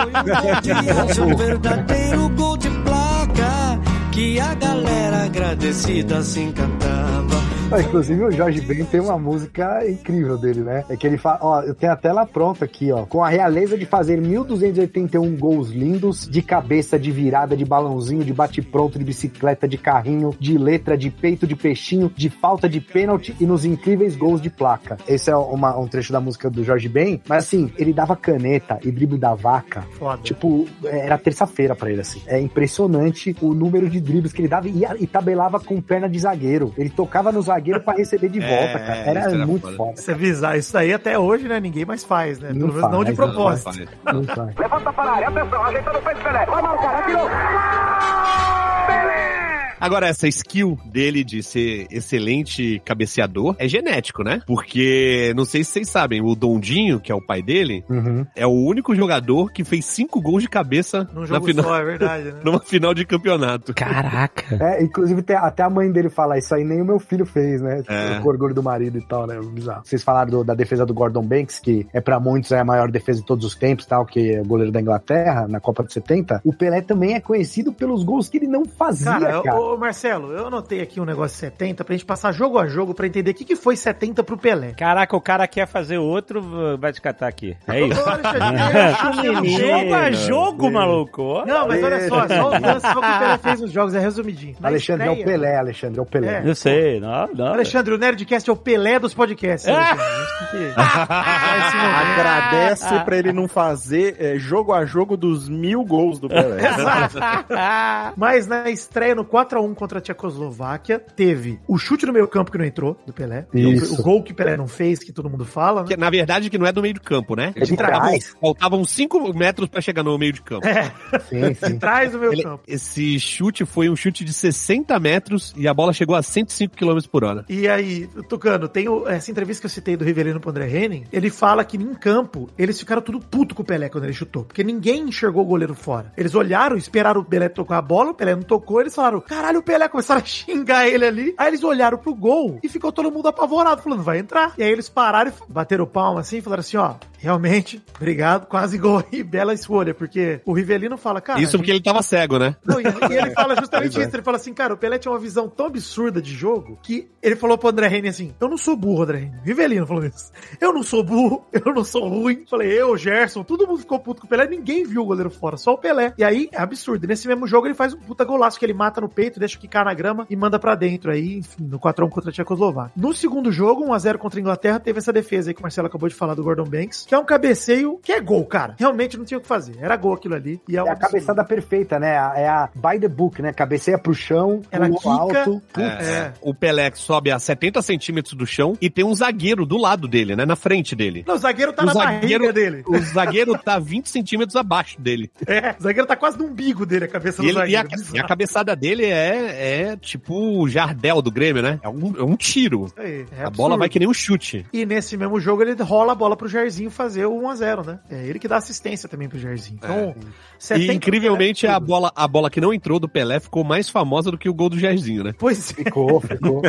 Porque é considerado, né? Eu acho que o Marcelo falou, né? Considerado a, a, a melhor defesa de todos os tempos. Sim, Pois sim. é. Não, o Pelé talvez- criou talvez o Gordon Banks da- também, né? A gente falou de tanta coisa que ele criou, ele criou o Gordon Banks. Ele nem conheceria ele se não fosse o Pelé. Não, ele não era qualquer goleiro, era o goleiro que tinha sido campeão um ano antes. não, um, um é. ano não, uma Na Copa, antes. E teve, tem um chute também, que é, antes de você continuar aí, Vidani, porque eu acho que não é dessa Copa, mas também é um muito clássico, que o goleiro bate um, ele, uma saída de bola, só que ele bate aquela meio de lado, assim, que ela não vai alta, né? Ela vai meio altura. É nessa assim. Copa também. Nessa E o Copa Pelé, também. o Pelé pega de primeira ela no alto, assim, ele chuta de volta no gol. Só É que contra o goleiro- Uruguai, nessa Copa também. É o Mazur, Marzukiewicz lá, né? O goleiro encaixa a bola de novo, assim, né? É. Mas, mas é tipo uma visão absurda, assim. A né? visão dele é absurda. É. No terceiro jogo contra a Romênia, ele abre o placar com gol de falta e faz o terceiro do Brasil, completando de carrinho lá o passe do Tostão, acho genial ali dentro da pequena área. E nas quartas contra o Peru, ele dá assistência, com um desvio pro terceiro gol do Tostão. E aí tem o jogo contra o Uruguai na semifinal, que, cara, assim, o gol perdido mais bonito da história do futebol, que é a meia Com lua sem tocar certeza, na bola. com certeza. Meia lua, pra quem não sabe, é o drible da vaca, tá? Drible da É. vaca, exatamente. Ele não toca na bola, o goleiro passa, não acha nada, você percebe o olhar de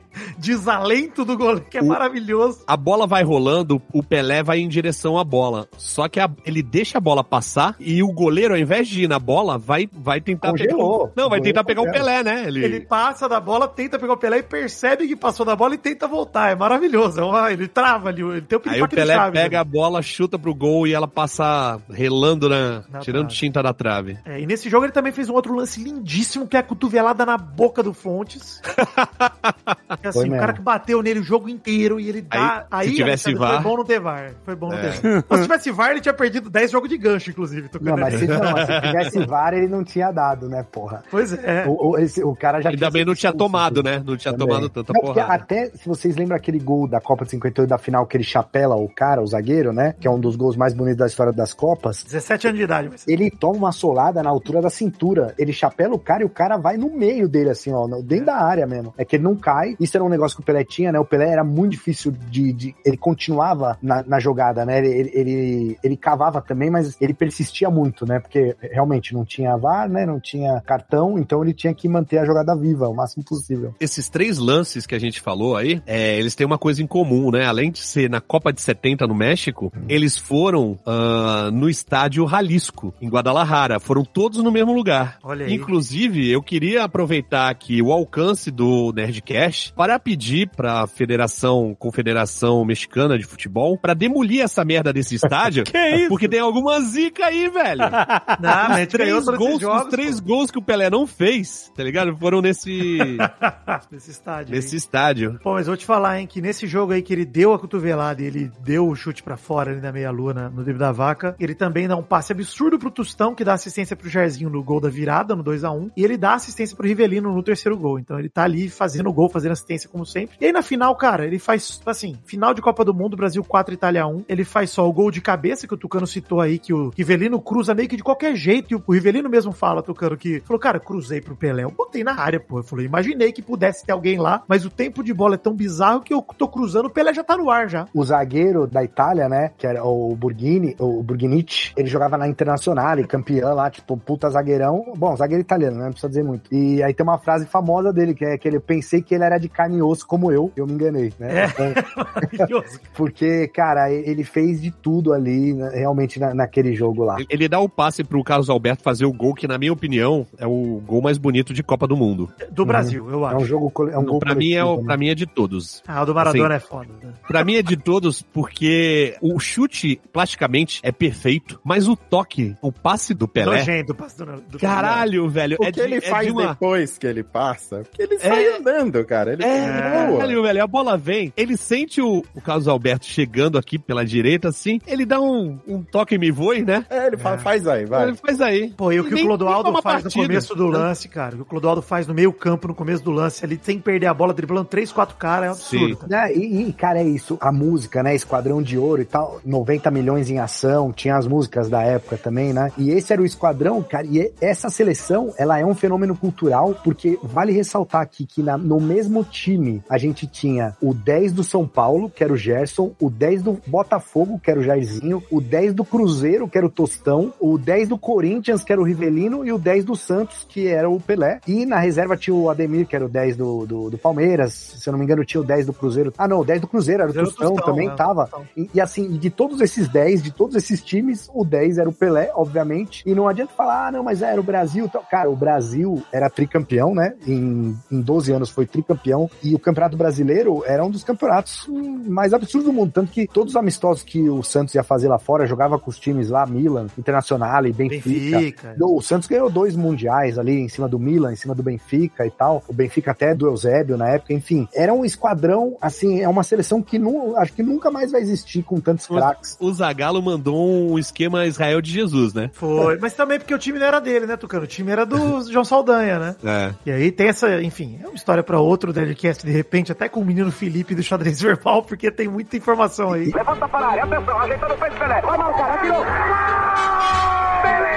E o legal, cara, que quando terminou o jogo, como era de praxe, né? O Pelé ficou pelado, né? Botaram um sombreiro na cabeça dele e tal. Maravilhoso. Mas assim, tinham vários jogos em vários lugares do mundo que o Pelé tinha que sair correndo quando acabava o jogo, porque senão os caras invadiam o campo pra roubar a camisa do Pelé, calção do Pelé, chuteira. Ele, ele acabava sempre saindo sem roupa mesmo, cara, porque é- é- era isso, as pessoas, é isso que a gente vê. Eu, eu lembro, lembra das cacazetes que ficavam gritando cacá, cacá, lembra dessa parada? Sim. tipo, na época do Pelé, cara, já era assim e era exacerbado, porque não tinha. Cara, tem vários jogos que a galera tá, tipo, parece interclasses de colégio, assim, sabe? Tá toda a torcida, a imprensa, todo mundo na lateral do campo, assim, pra entrar mesmo, invadir. Tanto quando ele faz o milésimo gol, porra, acabou o jogo, né? A galera invade lá, ele fica dentro. Ficou do 20 gol. minutos parado o jogo. É um negócio absurdo. Teve aquela história clássica também, que ele foi jogar na Colômbia, aí o juiz expulsou ele, a torcida, a torcida ficou puta, aí expulsaram o juiz e ele voltou pro jogo. É. Ele, ele é o único jogador, cara. Isso é maravilhoso. Expulsou um juiz, cara. E, e ele voltou. Ele, E, cara, ele não fez nada, né? Ele só. o- a organização do jogo, no fundo, porque o Pelé. Beleza. É lógico, o esses jogos, saindo, eram, né? esses jogos eram únicos exclusivamente para as pessoas verem o Pelé, né? É, Exato. E é. o pessoal até fala assim, ah, por que, que o Santos do Pelé não ganhou mais Libertadores? Ganhou só duas Libertadores e dois Mundiais. Porque não valia a pena. É, não queria Isso, jogar. Porque isso. o, a, a liber... pra você jogar um Mundial, você tem que ganhar a, a Libertadores, né? Hoje em dia não, né? Hoje em dia é mais várzea. Mas você tem que ganhar a Libertadores. E aí, o, que que acontecia? No Brasil, não era muito levada a sério a Libertadores porque não dava dinheiro. E o, o, o Santos gasto, né? ganhava... Ao contrário. É, e o Santos ganhava muito dinheiro excursionando pra todos os países, na, na Europa, no, na África, no, em tudo quanto é lugar. Eles saíam jogando por aí. E aí ganhou duas vezes e abdicou de jogar algumas outras vezes. Mas pra ter uma ideia, no período que o Pelé jogou no, no Santos, de Campeonato Paulista, que ele jogava todo ano, de 57 até 73 ou 74? 73, né? 73 foi o último título dele. É, o Santos ganhou 10 vezes, velho. Não, e o brasileiro, que era a Roberto Gomes Pedrosa e depois Taça Brasil e tal, ele ganhou seis com o Santos. De, de E vale- 61 a 68, em, em oito anos ele ganhou seis títulos. Era Mas assim. dizer uma parada também sobre o Paulistão da época, porque é, é isso que é foda. A gente falou no começo do programa, o Alexandre disse que era outro esporte e tal, e de fato é mesmo, porque o Paulistão na época era o brasileirão deles, né? Porque o Paulistão tinha 20 times, cara. Exato, Então, e exato. jogavam turno e retorno faz só, enfim, pontos corridos. Era isso o Paulistão da época dele. Tanto que tem um ano que acho que é 59, que o Pelé faz 127 gols no ano, e no Paulistão anterior, de 58 mesmo, no ano da Copa, o Pelé fez 58 gols no Paulistão, que é um campeonato de 38 rodadas. Isso é um absurdo, cara. Ainda É. mais um menino de 17 para 18 anos. Cara, é absurdo e assim, é isso que o Tucano disse. Valia mais a pena as excursões, porque hoje a gente encara a Libertadores e o Mundial uma parada diferente, né? Naquela época não era assim. Valia mais realmente pro Santos viajar, excursionar, como teve. Tem até, acho que uma- o Pepe fala que eles ganhavam, os, os jogadores do Santos ganhavam 100 dólares, o Pelé ganhava 10 mil e 100 dólares por jogo.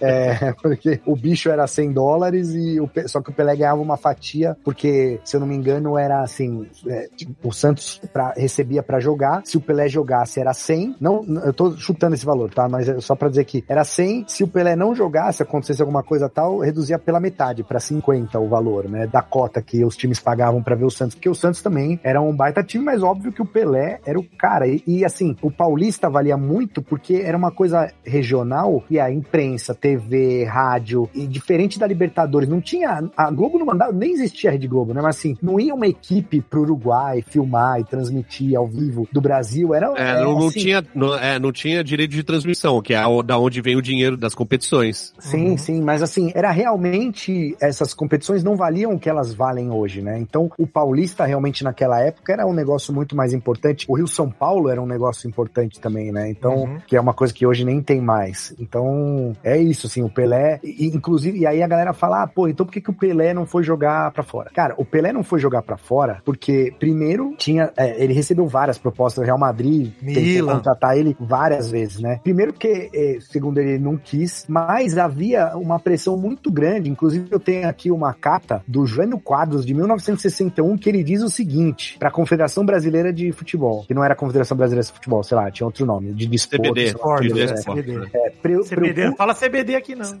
Preocupa-me a reiterada contratação de futebolistas brasileiros por clubes estrangeiros. Desejam agora importar também Pelé. Cumpre evitar tal processo de enfraquecimento da seleção campeão do mundo, pois a exportação de nossos atletas não nos interessa. Aguardo providências. Cara, esse era o presidente do Brasil falando que não era pra negociar o Pelé. Ele quis transformar o Pelé em tesouro nacional, só que um ser humano não pode virar um tesouro, não pode ser tesouro nacional, mas assim, era uma pressão enorme. Depois que em 64 entra a ditadura, né? Aí sim que realmente ele não ia sair jamais. É. Não, o Pelé foi usado muito como Foi- panfleto, né, Foi usado. ditadura. Tanto que é uma injustiça que fazem com o Pelé, né? Que ele foi a cara da ditadura e tal, mas assim, em 74 houve pressão pra ele jogar a Copa de 74. Ele já tinha se aposentado da seleção brasileira, né? Em 71. E ele não quis jogar, cara. Ele poderia Ele- jogar, ele tinha 33 anos, ele poderia facilmente jogar. Talvez a seleção, acho que foi quarta colocada. Com, porra, com o Pelé, de repente a gente poderia até ter sido Pois campeão. é. Pois é. Não, e tem outra coisa, né? Quem chamou. Porque assim, em 74 o Pelé já tinha se despedido aí do Santos, como você falou, da seleção também. Sim. Mas o Pelé tava muito bem no Cosmos. Essa é a verdade. Já tava acostumado e tudo mais. O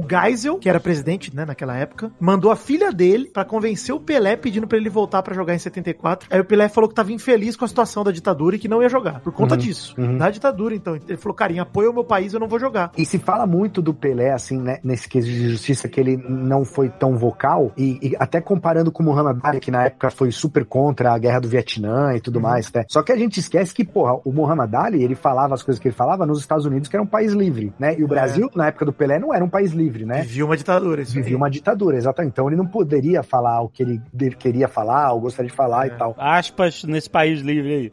É, exatamente. País livre entre aspas e a repesar foi grande. É porque falando assim, parece que ah, lá Era ele mole. pode falar o que ele quiser. né? Mas só mole. que assim, ele, ele teve culhão pra caralho, foi corajoso Teve. pra caralho pra fazer tudo que ele fez, sacou? Não, é eu outro, sei, outro Tucano, mas o que eu tô dizendo é que o o Pelé, pra fazer o que ele fez, acho que ele correria muito mais riscos do que o Muhammad Ali correu, tá ligado? Eu acho, não sei. É, mas eu concordo também, Marcelo, que era cômodo pro Pelé não correr esses riscos também. Não, também, é, é uma também. parte. Pelé tem esses momentos, né, que conflituosos sobre a história de vida dele, que ele tem. Ele é meio merdeiro também. Nesses momentos. Mas assim, É a, a despedida dele da seleção, cara, que foi no Maracanã, tinham 150 mil pessoas, a galera pedindo pra ele ficar, né? A galera, É. a torcida gritava, fica. Pô, ele tinha fica, 31 pô. anos, que absurdo. É, ele tinha idade pra absurdo, continuar, né? E, e assim, eu acho que o legal de falar disso, vale a recomendação. Tem o documentário de 2021 do Netflix, o Pelé, chama Pelé, o documentário. E eles abordam muito esse período da ditadura, inclusive, e é bem legal. Acho que é um. É a Sim. primeira vez que eu vi, pelo menos, o Pelé se manifestando sobre o assunto. Ele falando, cara, tinha- ele falou que em 70 ele tinha medo de ser Pelé, ele não queria ser Pelé naquela hora. É bem legal, cara. E tem algumas passagens do Pelé que nem foram tão divulgadas, talvez na época sim, mas que ficou com essa pecha de ele não se manifestar, ele ser muito alienado. Ele apertando Mas- a mão do Geisel, né? É, mas tem algumas passagens dele. Do Geisel não, né? Do Médici, aliás. Pior. Dele,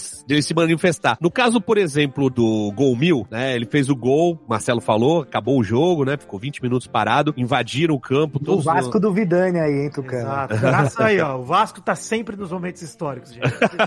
Invade o campo tal, não sei, o a galera levanta ele no- nos ombros tal, e ele dá aquela declaração, que ele fala, pelo amor de Deus, olha o Natal das crianças, olha o Natal das pessoas pobres, dos velhinhos cegos, tem tanta instituição de caridade por aí, pelo amor de Deus, vamos pensar nessas pessoas, não vamos pensar só em festa. Ouça o que eu tô falando, é um apelo, pelo amor de Deus, muito obrigado. Ele foi extremamente criticado por isso, por ter falado isso. Absurdo, né? Por quê? A galera tava esperando que ele, ele fizesse um discurso criticando o AI-5, que foi um ano antes, sacou? Então, assim, não, não basta você, sei lá, ser um, um ativista ou se manifestar por alguma coisa que é importante, como, é, sei lá, sabe a história, né, né, de, de por que, que ele falou das crianças e o caralho? Ele dava treino no, no Juvenil do Santos. Passava algumas dicas pra molecadinha, e nos treinos também tinha uns moleques que iam lá, e esses moleques roubavam um carro em volta da Vila Belmiro. E aí ele falava que dava bronca neles e tal, não sei o quê. Ele falou assim, não, pô, fica aí, isso aí tá errado, fica roubando carro. E os moleques falavam assim, não, a gente só rouba os que não tem placa de Santos. Como se fosse, né? São Vicente pode, Tucano? Aí ele chegou e disse que foi isso que deu o start pra ele falar das crianças, que ele falava que via muita desigualdade, tal, não sei o que, via criança roubando e o caralho tal. Mas não, ele tinha que falar da ditadura, que é, lógico, era extremamente importante ele também se manifestar. Seria ótimo Mas- se tivesse é. manifestado, obviamente. Exatamente. Ele Mas era ele- a maior figura, como a gente falou, a figura mais, mais conhecida do mundo naquela época. É, e ele tem algumas declarações muito ruins dele e outras declarações muito boas também. Por exemplo, quando ele chegou uma vez, quando ele já era ministro dos esportes, né, do, do Fernando Henrique, que ele chegou e falou, ó, o sinônimo de político no Brasil é corrupto, e o negro não carrega essa marca. E aí, de maneira geral, o negro também deveria votar em negro. No Brasil, um país mulato, como dizem, você vê que os negros não têm representatividade no Congresso. Ele falando lá em 95, 96, que Ainda bem que mudou, né? Pois é, exatamente. Um tema que hoje é super discutido. Teve agora a posse dos ministros, né, do novo governo, e aí foi muito falado sobre a diversidade de ter mulheres, de ter pessoas negras, e ele já falava disso há, há 30 anos atrás. É isso aí. Levanta para a área, atenção, ajeitando o peito Pelé. Vai marcar, atirou.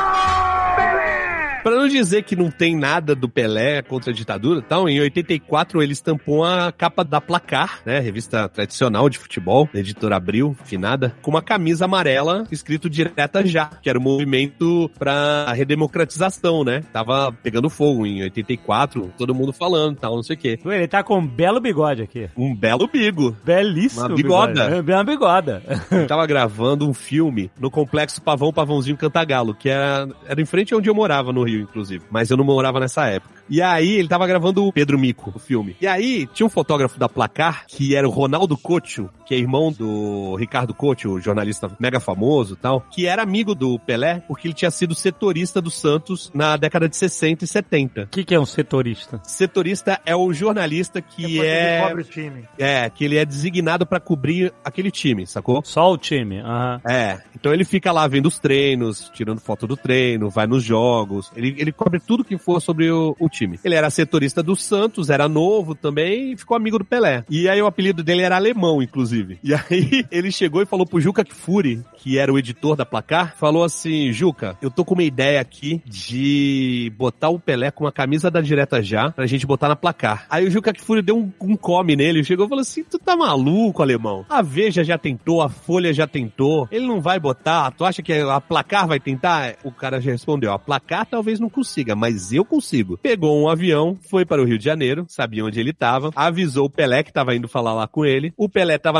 descansando da gravação e ele foi falar. E, e, o Pelé já sabia mais ou menos o que, que ele queria. E já chegou e falou assim: Porra, tu só me arruma, hein, ô alemão? Puta que pariu, não sei o que. Ele falou: Não, então, Pelé, eu tô aqui com uma camisa. E aí eu queria que tu, tu botasse pra eu te fazer uma foto. Aí ele falou: Não, não, não vou fazer porra nenhuma. O alemão começou a falar assim: Porra, mas, porra, vou perder o emprego. Eu prometi que eu ia trazer essa foto. Vim lá de São Paulo pra tirar essa foto, porra. Aí ele falou: Vou pensar, vou pensar. Aí o alemão chegou, tirou a camisa de dentro da mochila que ele tava e começou a mostrar pra comunidade, tá ligado? Que tava vendo o Pelé lá gravando o filme. E aí juntou uma multi, pequena multidão e começou a, a gritar: Bota a camisa! Bota a camisa, Ah, Pelé!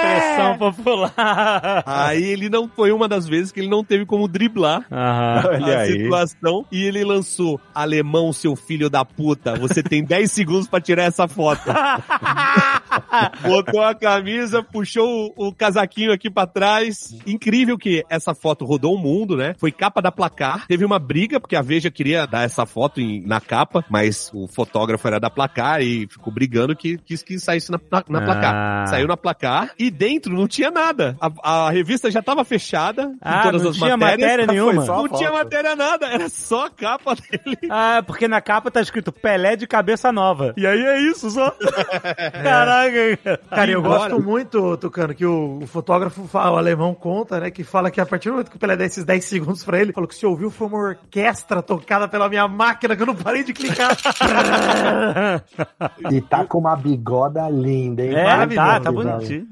Excelente. E mais tarde, em 89, nas vésperas da eleição de 89, que o Collor ganhou, o Pelé deu uma declaração pra Folha falando que em 94 ele estava pensando em, em ser candidato. Criticou o Silvio Santos, que estava tentando ainda entrar na, na eleição de 89, no, né, no, mesmo sem ter o nome na cédula, e se declarou socialista. Olha Ele, aí. é, ele chegou e falou: Eu sou socialista e eu, se eu for candidato mesmo, eu vou criar um partido próprio. E o Silvio Santos é uma excelente pessoa, mas ele não tem base política nem plano de governo. Ele dificilmente seria uma, faria uma boa administração. E se eu for candidato, eu vou procurar fazer um plano com antecedência para participar dos debates da TV. Ó. Socialista. Ah, é, é. comuna.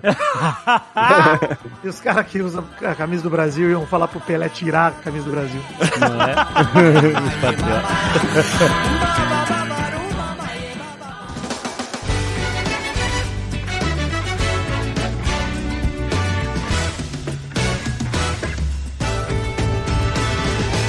Basta olhar pro horizonte. Eu acho que é importante a gente até olhar agora, como- porque acho que até na época do Pelé a gente não tinha um comparativo de ter alguém tão conhecido no mundo inteiro eh, e ter que se não manifestar dessa forma, politicamente, sobre o que tá acontecendo no país dele. E hoje, que a gente já tem uma base pra ver, por exemplo, diversos jogadores do Brasil se manifestando politicamente, não só se manifestando eh, mal, como pro lado errado da história, né? Porque tem a galera dando apoio pra político hoje, que é um absurdo, sabe? Completamente desligado da, da É melhor, realidade. era melhor meter o Pelé e ficar quieto, né?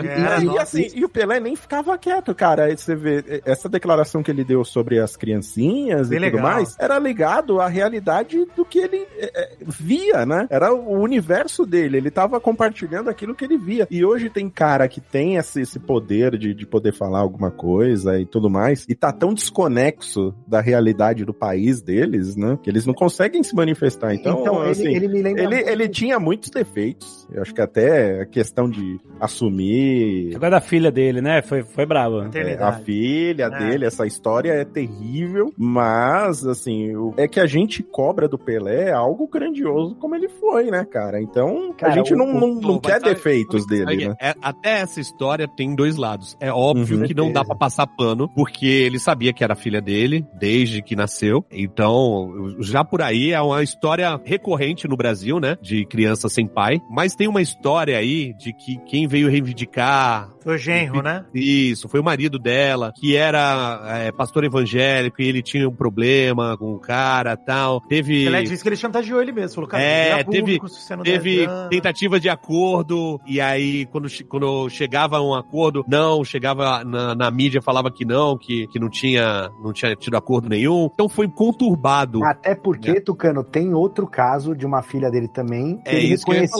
falar, rapidamente, né? Foi Aham. um caso semelhante, né, de uma uma. Que é a uma- Flávia, né? Exato, e, e ele não teve problema nenhum em reconhecer. Então, com certeza, alguma coisa aconteceu aí nesse meio do caminho, mas Acho que ajuda a explicar, mas não necessariamente Sim, justifica. Inclusive, os dois filhos da Sandra é, estiveram, eles moram nos Estados Unidos, estiveram no hospital. O Pelé que mandou chamá-los e eles vieram e conversaram e fizeram as pazes e tudo mais. A Sandra que faleceu de câncer. é isso? Isso, isso, isso. Que teve ó, o litígio pra ser reconhecido e tal, não sei o quê. Aham, aham. Eles deram uma entrevista muito bacana, inclusive, falando que vieram pra cá. Falaram que tentaram jogar bola, mas eles não puxaram nem 10% do talento do vô. Mas que eles ficaram muito felizes. Foi a segunda vez que eles viram o avô pessoalmente. E que ele chamou os dois pra fazer as pazes e tal. E, é, e no final eles falam: o amor venceu. Ah. é isso. Não, mas pô, nem 10%. Se fosse 10%, eu tava melhor do mundo já. Na... Com certeza, cara. Não foi nada. Mas, pô, pelo menos essa. é, né, É um quentinho, né, Marcelo, no É um coração. quentinho, é um Quis fazer as quentinho, cara. pazes love, love, de- love, é. né, Vidani? É isso aí, eu acho que é tenso, porque essa questão toda da filha do Pelé talvez seja a maior polêmica da história da vida dele, né? Acho que muitos caras que vão criticar o Pelé vão direto nesse ponto, né, cara? E, pô, o cara abandonou o filho e é um pai merda e não sei o quê. E assim, cara, ver essa história tendo esse desfecho, pô, cara, a gente pode falar o que quiser. Tem gente que nunca vai perdoar o Pelé pelo que ele fez com a filha, e acho que aí bate na régua moral de cada um, no julgamento moral de cada um, de, ah, é inadmissível. Cara, mas ter o calorzinho no coração de, pô, a família se ajeitou e os caras estão bem com isso, é o que basta, cara. Que o importante é pra eles, bicho, no fim das contas, não é pra gente, né? Então, É, é isso aí. fico feliz, cara. Eu acho que isso foi o, putz, cara, foi um momento, se não o mais emocionante do velório, um dos mais, cara, porque é um desfecho que o Brasil precisava ter, né, cara? Acho que todo mundo. E ele muito- também, né? ele também. é. Pô, mas eu digo, pra imagem dele, né? Pô, a gente precisava ter esse argumento de, tá aí, cara, os caras estão de boa com isso, você tá aí se incomodando. Pô, fica em paz com isso aí também, cara. Levanta para a área, atenção, ajeitando o peito Pelé. Vai marcar, atirou. Mas aí, Tucano, você foi no cortejo que rolou em Santos, né? Teve um cortejo, carro de bombeiro, teve tudo, né? Foi, passou aqui na minha, em frente à minha casa na ida e na volta. Tava bem cheio. É, foram mais de 200, acho que foram 250 mil pessoas, né, que passaram ali no... E é pouco, hein? É, eu achei Foi que no geral esse enterro, assim, o cara merecia muito mais do que aconteceu, né? Principalmente pelas, pelos jogadores que não foram, né? Me segura, A gente Maurício. Esperou... Me segura que eu tô nervoso, Maurício. Teve, A gente esperava que algum campeão do mundo fosse, né? Campeão atual, do Penta, do Tetra. Eu acho que o atual camisa houve 10 da nenhum- seleção brasileira tinha que estar lá, né? Bom, Mandou um pai no lugar. É, É, e o pior dessa história do Neymar, né? Que foi o pai do Neymar que veio, ele falou na, na ocasião que o Neymar não tinha ido, porque o PSG tinha proibido ele de sair do país, de abandonar a concentração lá do PSG. Só que, muito estranhamente, o Mbappé foi pra Nova York ver um jogo da NBA. Não só o Mbappé, hora. né? Porque o Mbappé poderia falar, pô, o Mbappé foi pra final da Copa, deram férias pro cara, mas deram pro Hakimi também, que é, É, o marroquino. não, e depois descobriram, né? O que tudo indica, teve até uma, um jornal da França que revelou que, olha, o PSG não proibiu o Neymar de nada, não. Inclusive, É, pegando tem- o Neymar numa festa. Numa É festa Paulo, dele. Karaokê.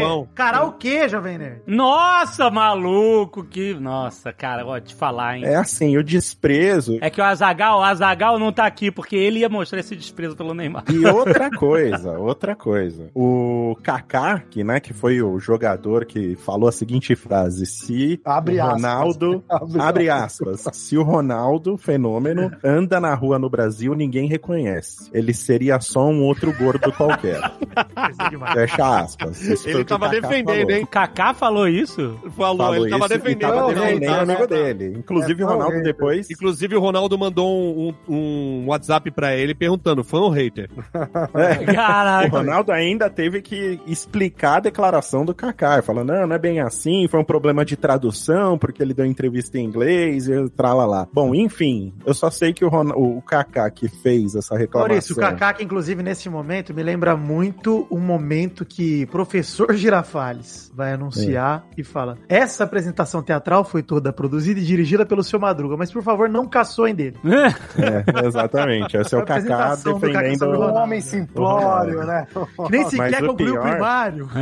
O pior disso é que o Kaká não só não veio pro Brasil, né, pra emo- homenagear o Pelé, que ele já conheceu pessoalmente, que ele recebeu um prêmio de melhor jogador das mãos do Pelé, não veio fazer uma última homenagem aqui pro rei, como nem no Twitter ou no Instagram eles deu o trabalho de postar alguma coisa. Não, não, o Kaká A galera começou a colocou, no, no postar. Instagram ele colocou. A, a galera começou a postar é, depois que todo mundo tava reclamando que ninguém veio. E aí começou um- um- uma chuva de desculpas, né? É, assim, eu... Inclusive, é, viu, príncipe? Ah, O seu ídolo aí, Galvão Bueno. errou. É. Errou. Pô, sete horas de fuso, tô indo pro Japão, não sei o que. Ah, vai se fuder. Miguel, Galvão não. Bueno, Luciano Huck, sabe? Essa galera aí que é cheia de festa pra seleção brasileira. Fátima Bernardes também, né? Caraca, E a- pode Caraca, ela era- eu. Caraca, Ela tem uma fase da vida dela que ela se vangloria, que ela, né, Dos vidores. Acompanhou a seleção vidores, e é. tudo mais. Ah, mas E ela assim, não dá, essa não, ela já é não forçar, vai. veio. Ela Não, é é. ok, né? Não, eu... Não, não cobra a Fátima Bernardes. Tá bom, vai, vou tirar Não, a ó, Fátima ó, ó, Bernardes, eu, então. vou, eu vou resumir aqui o, meu, o que eu acho que é- tem a ver com que a imagem que o Marcelo Bassoli mandou no grupo pra gente, no grupo desse Nerdcast, que foi o enterro do super-homem. É verdade, é isso aí. Isso. A Mulher Maravilha, o Aquaman, Lanterna Verde, o Batman Todos. carregando o caixão e todo mundo atrás, os fodas todos. Inclusive o Darkseid. Foi no enterro do super-homem. Eu O Lex Luthor, Lex Luthor, cara. Todo mundo tava lá. eu conheço pessoal que trabalha no Santos, né, futebol clube. E quando começaram a falar do que estavam armando no meio do campo a, a parada, né, a estrutura pro velório, e ele não tinha morrido ainda, né, até fui perguntar e falar, não, é questão de horas. E eu tava, tipo, chateadíssimo, que eu falei assim, cara, se ele morrer no, no, no Natal vai ser foda, porque aí não vai vir gente do mundo inteiro, sacou? Porque eu tava achando que ia ser realmente esse enterro do super-homem. Eu achei que ia vir é, Zidane, Ronaldo. que ia vir Plat, Platini, Exato. tá ligado? Não, os caras que estão jogando ainda, eu até, tipo, ah, tem jogo no outro dia, né? Então, beleza, não vai vir. Mas, porra, é. Cano, te fala uma coisa, se Maradona estivesse vivo, ele teria Ele viria. vindo. Teria ido. Ele teria teria ido. vindo. Embora o Pelé não, não foi no dele, né? Não foi. Eu achei que, sendo no Natal, ia atrapalhar o evento, tá ligado? De prestar homenagem ao rei. E aí, passou o Natal, e aí ainda, além de passar o Ano Novo, ele tinha pedido pra ser enterrado só na segunda-feira. Enterrado não, velório, né? Pós posse do Lula. E aí eu falei assim, pronto, agora dá tempo não só das pessoas virem, mas quando elas se planejarem pra vir. Pra Mesmo vir. porque já estávamos sabendo que ele estava de final, né? Já estava com os dias contados, né? Paliativo, né? Se eu sabia, todo mundo sabia. E dava pra se planejar. E, no entanto, não veio ninguém.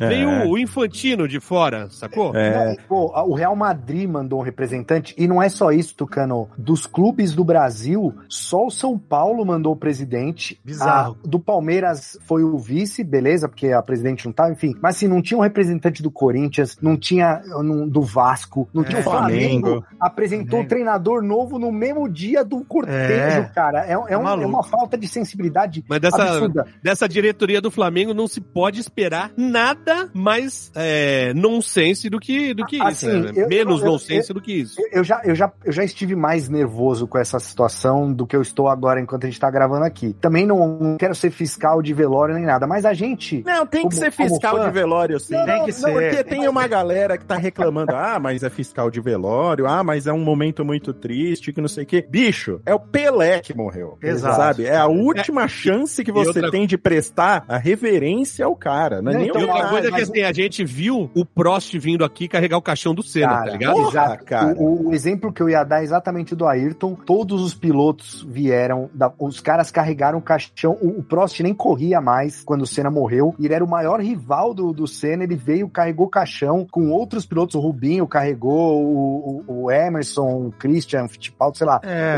Mas assim, foi um cortejo que os atletas estavam lá, sabe? Eu senti muita falta. Atleta não, né? Piloto. Peraí. Pilotos. Ah. Pilotos.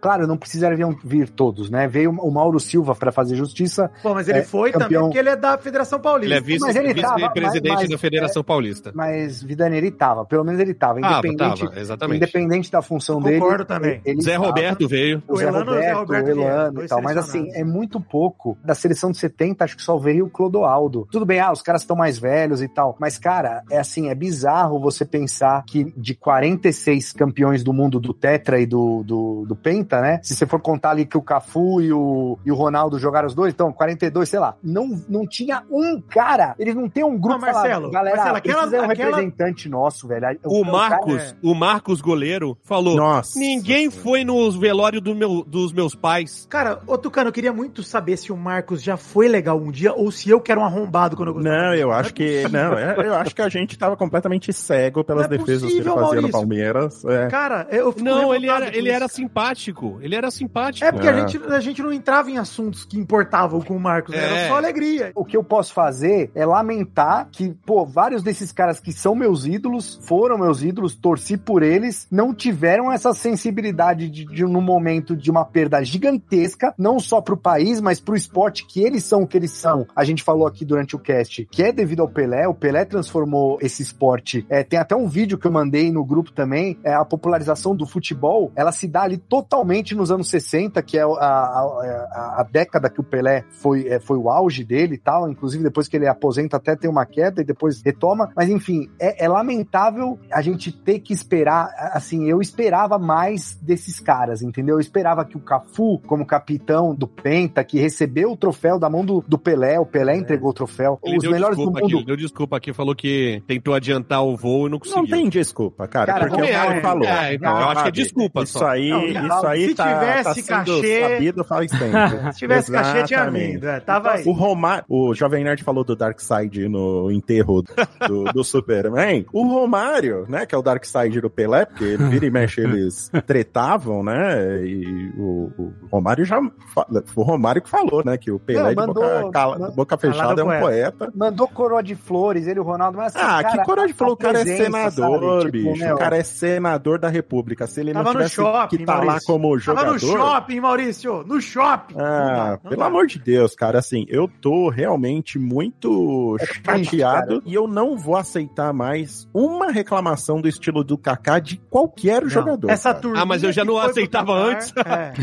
Ah, mas assim, agora aquele eles não têm tá. argumentos, cara. pra mim, porque cara, no momento essencial que eles tinham que demonstrar o mínimo de consideração, porque, como o Marcelo falou, eles só são o que eles por É. causa do Pelé, bicho. Isso aí demonstra uma falta de, de, de conhecimento ou simplesmente mau caratismo É. de, sabe, não querer admitir que o cara foi o que foi, de ele ter sido o maior de todos, de, de ele ser o alicerce da carreira de, de cada um deles. E E, aí, se o cara né? não tivesse existido, não tinha nenhum deles. nesse cenário, não morre, para mim não morre só o Pelé, morre um pouco do futebol brasileiro, cara. Total, Ne- total. ne- ne- que é baseado nesses caras também. Porra, todos esses caras que a gente citou aqui e que foram tetra, foram penta, enfim, esses caras, eles foram nossos ídolos em vários Então, pra mim, para mim, eu não tô falando pra, pros outros, mas pra mim, morre um pouco, tipo, essa admiração que eu tinha por vários deles, na verdade, morre Diminui, muito. diminui E mesmo. diminui um pouco também essa a a Eu não, vontade eu não de- vou falar que diminui porque eu já não gostava de nenhum, tá ligado? Ah, não.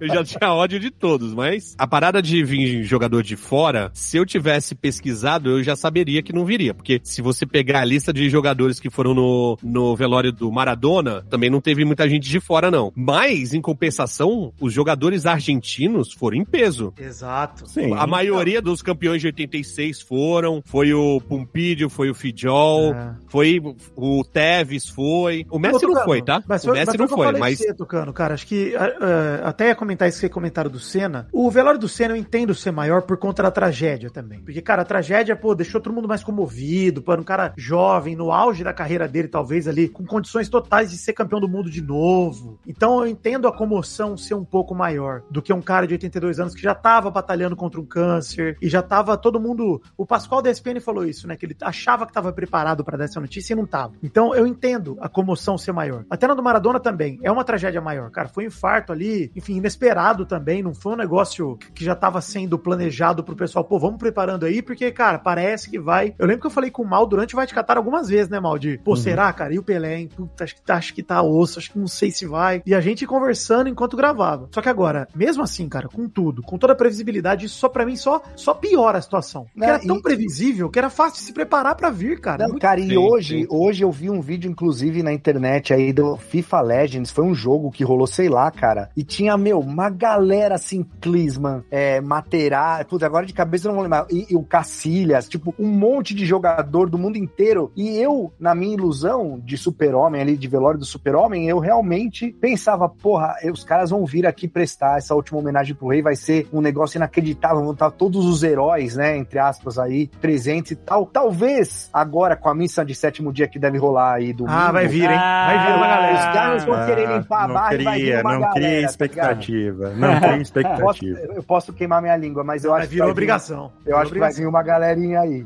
Tentando Agora, querer quem- limpar a barra, quem- entendeu? Quem veio? Clodoaldo, né? Ah, Mauro Galera do Silva, Santos, Zé Roberto, veio, né? Zé Roberto Falcão, acho veio. Falcão veio, Elano, Uhum. Neto, Careca, Emerson Sheik, cara. Emerson Sheik veio. Marcelinho Carioca. E, pô, então, mas o- é, é que faltou Mano o Brown, os coroa, Supla. o Mano Brau veio, o Supla veio. e os Faltou a coroa todos do, do né? Santos, que esses caras é que eram os amigos dele mesmo, né? Amigo Sim, mesmo era Não ele. adianta o Galvão Bueno falar que era amigo dele e tal. Até Não falei era, isso com né? a Zagal. Não era. Queria biscoito. Não, É, mas assim, ó, cara. você usou esse exemplo da Zagal aí, queria dizer também que o Azagal te deu uma folha só no guia do Gunner lá, viu, Tucano? Ah!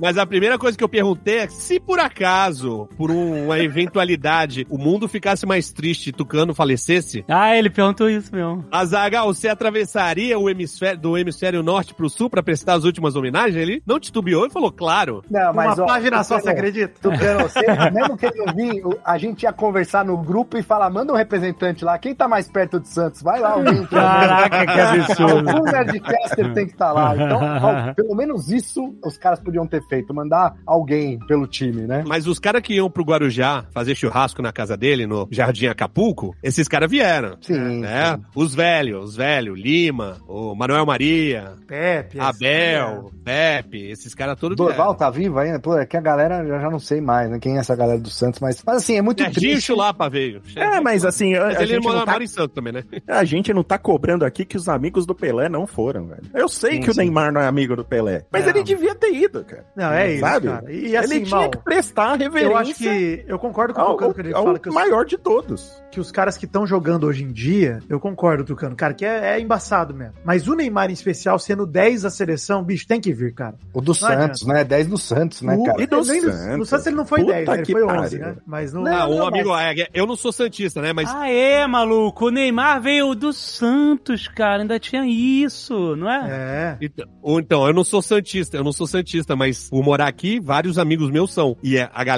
tá com uma lista aí. Giovanni, lembra É. Giovanni, de 95? Nossa. Os 10 do Tá ligado? Santos tem que vir, né? É, Diego. Esses O caras. Diego, cara, o cara mora cara- no Rio, né? Enfim. Esses caras não vieram, mano. É, é, é triste, cara, é lamentável, mas é isso, as pessoas são desse jeito, né? Então, às vezes, a gente que tá errado de esperar mais delas, né? Agora, levantaram também o enterro do velório do Garrincha em 83. Sim, sim. Que também tava muita gente, o Bellini passou até mal, né?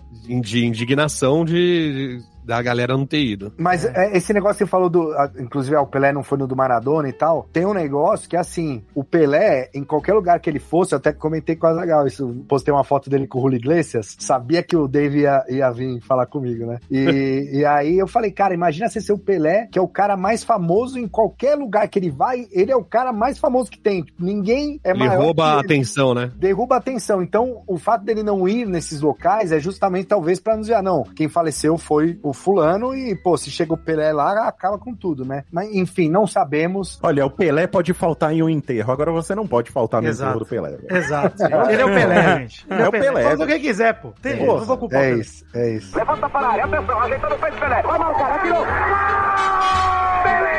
Cara, Mas assim, e- isso que o Mal tava falando, cobrava-se muito do Jordan também, que é o Pelé do basquete, que ele também não era tão vocal né, nessa questão, principalmente quando se falava de racismo e tudo mais, é, ali na- na- nos anos 90, na época da NBA. A importância da figura do Pelé, de ser um, um homem negro, né, naquela época, desde 1958, dos anos 60, e ele ser o rei, né, tipo, as pessoas encaravam ele como rei, ele, ele era um ídolo. O Pelé, ele era maior que o futebol, né, naquela época. Cara, ele era maior que o Brasil, ele inventou o Brasil, na real, né, o Brasil tinha, era conhecido pelo Acabou com a síndrome de vira-lata, né? Não, então, e o Brasil era conhecido ali, Carmen Miranda, o samba, tal, carnaval e tal, mas o Pelé era maior que o carnaval. Ele era maior que samba, ele era maior que futebol. O que ele trouxe, e eu não tô exagerando, não, gente, é, é isso aí mesmo. Todo lugar que você ia, falava-se de Brasil, é- era Pelé e tal. Então, isso aí. ter um, um cara negro né, nessa posição, eu acho que com certeza inspirou muita gente naquela época e posteriormente e, e tal. Me- mesmo apesar dele não, não se pronunciar tanto a respeito disso e tal. Não dá pra gente negar que com certeza teve uma importância enorme. né? Eu tenho um amigo que é, o- ele é sobrinho do Pelé, tá? Ah, ele mora aqui no meu prédio e, inclusive, é interessante que a, a primeira vez que ele veio aqui em casa, ele chegou aqui, veio tomar uma cerveja e ele trouxe um livro. Ele falou assim, cara, eu tô mega acostumado a todos os meus amigos conhecidos, galera do trabalho e tal. Quando os caras sabem que eu sou sobrinho do Pelé, eles dão camisa do Santos, bola, tudo pra eu levar pra ele pra dar autógrafo. E eu Aham. Levo, eu não sei o quê. Só que veio um cara aqui e eu não entendi até agora. Ele tá tem um livro, o livro O Guia de Ganor, tá ligado? Ilustrado de Ganor. E ele, ele falou: "Tu mora no prédio do Tucano, tu pode pedir pra ele assinar". ele falou: "E eu vi o livro nem é teu, tu não escreveu esse livro? Não tô entendendo nada". Mas esse cara publicou, o João publicou esses dias no Stories que ele tava com uns amigos e o filho dos amigos viu o filme do Pelé e o moleque é branco, criancinha, assim, de tipo 5 anos. E aí ele se pintou de preto, tá ligado? Meteu uma rolha na cara tal, não sei o quê. Porque ele falou, ele começou a falar: Eu quero ser o Pelé, eu quero ser o Pelé. Depois que viu o filme do Pelé. E aí ele, publicou os stories dele mandando pro Pelé a foto do menino e o menino falando que queria ser o Pelé. E o Pelé respondendo falou assim: Ah, fala pra ele, quando encontrar com ele, a gente bate uma bola, tal, não sei o quê. Porra, super acessível, super gente boa. É um cara que nunca deixou de dar autógrafo e de atender as pessoas. Aham. Muito foda É, isso. Eu, eu queria até aproveitar e pegar a palavra aqui do o- que é o, o Silvio Almeida, que ele é ministro de Direitos Humanos hoje do governo atual, né, do, do Uhum. Lula. Ele disse o seguinte, que o Pelé foi a primeira coisa que fez ele gostar de futebol, né? E, e- e ele disse que ver um homem negro brasileiro como ele, né, é, sendo o melhor no que faz, tal, foi algo que fez ele acreditar também. Então, tipo, ele agradecendo o Pelé ser essa imagem pra ele também como um homem negro e tal. Então, com certeza a importância que ele teve não só pro Brasil, mas pras pessoas assim, in- indescritível, né, cara? E, a- e a gente tava, vocês estavam falando de, de Pelé e tal, o filme do Pelé. Eu conheci o Pelé pelo Chaves, cara, porque tinha o lance do quero ver o filme do Pelé, mas tinha a- o negócio lá quando o professor Girafales levava uma porrada lá e desmaiava, ele acordava e ele acordava gol de pé. Não é gol, é gol! Gol! Gol tem é gol! E, cara, eu lembro, assim, que eu, eu perguntei pros meus pais quem era o Pelé, né? Se eu era criança e tal, mas eu lembro porque, tipo, Chaves era a parada que eu mais idolatrava na minha vida, assim. Chaves era a maior série de todos os tempos pra mim. Então, aqueles caras serem fãs do Pelé, porra, que nem era, eles eram mexicanos, o Pelé é brasileiro e tal. Inclusive, depois eu fiquei, fui descobrir que o filho do Kiko chama Edson é, Arantes e tal. Caralho! Inclu- inclusive, tem uma, uma pra você aqui, Malfáctil. É. É, a Samus Aran, do Metroid, Aran é por causa de Arantes, do Pelé, cara. Ah, você tá de saca. Não, Tem é verdade dela aqui, eu não tô, sabia cara. disso. Não tô. O, o criador da, de, de Metroid era fã do Pelé e tal. E assim, como eles, porra, eu mandei hoje no grupo lá uma declaração do Magic Johnson, tá ligado? Falando do Pelé.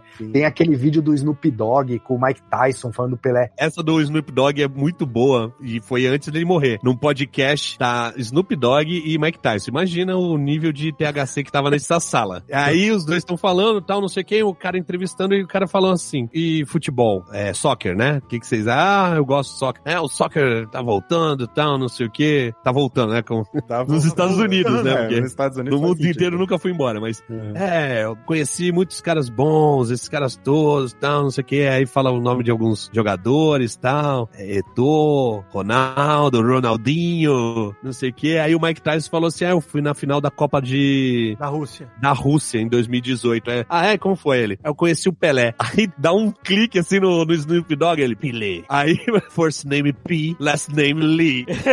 Aí ele fala assim, o cara quando só tem um nome, e ele é conhecido no mundo inteiro só por esse nome, Pelé, é porque o cara é muito foda. É O maravilhoso. cara é absurdo. Pele, é, ele fala Pele, P motherfucking lay. ele manda. É, P, motherfucker.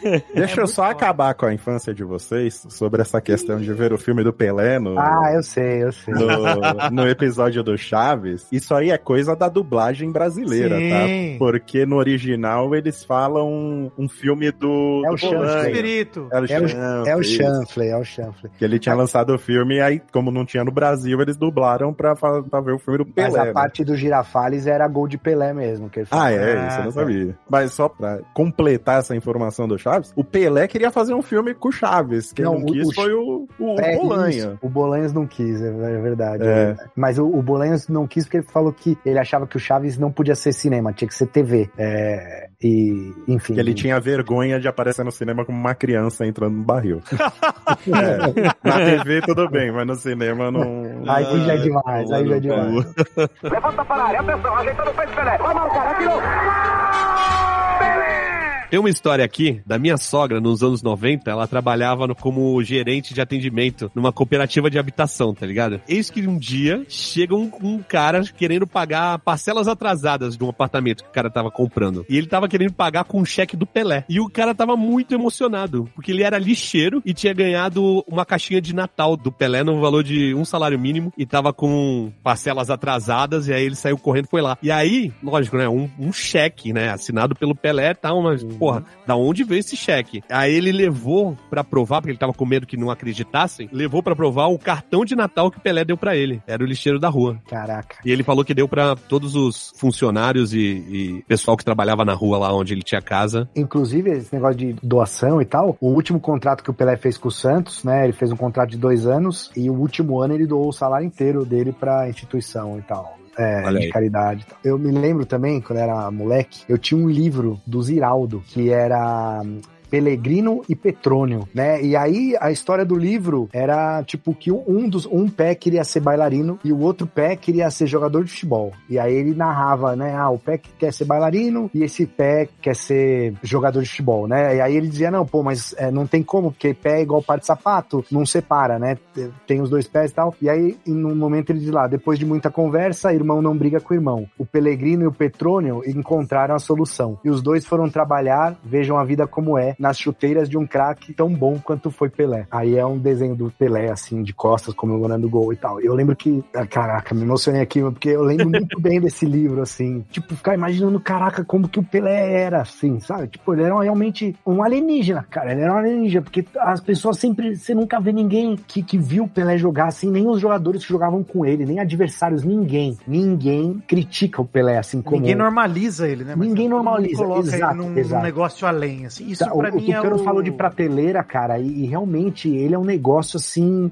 É, até esqueci a palavra aqui, mas é, a platônico, né? Ele é, um, ele é platônico, cara. Ele não, ele não tá nesse nível realmente, cara. Não tá. Tem outro plano, mesmo. e assim, é uma, é uma parada legal de falar disso, porque assim, os próprios números do Pelé, né, tem todo aquele conflito, né, de, cara, números oficiais, números de contagem da FIFA, contagem do Pelé, não sei o quê. Gente, pra mim é o seguinte, cara, Pelé tem 1.283 gols, porque ele falou que tem e ele é o Pelé, e eu acredito. cara. Não preciso E ele de tem- documento e o caramba. E, e ele tem, Vidani, ele tem, porque, inclusive, dos amistosos que foram retirados os gols, né? Que a FIFA não conta, porque ah, era amistoso, que é o que o Tucano falou, eram as excursões e tal. Vários desses gols era contra Real Madrid, contra Milan, contra Uhum. Internacional, contra Benfica. É, mas o, o jovenzinho que fala que o Messi é o GOAT, É. tá ligado? Ele acha que fala esses assim, gols ah, são da seleção do tiro de guerra. É, fala assim, não, o, o Pelé fez mil gols contra soldado, jo- jogava Ah, contra padeiro, soldado, tá ligado? pedreiro, falam É. isso, é. Não, E assim, isso é bizarro, né? Porque Aliás, o Pelé serviu o exército, inclusive, por isso que ele jogou no time do exército, né? É. Ele já era o Pelé, ele já tinha ganho uma Copa do Mundo, ele foi servir o exército. Não, e va- vale dizer, perguntar aqui, Alexandre, você confia no Guinness Book?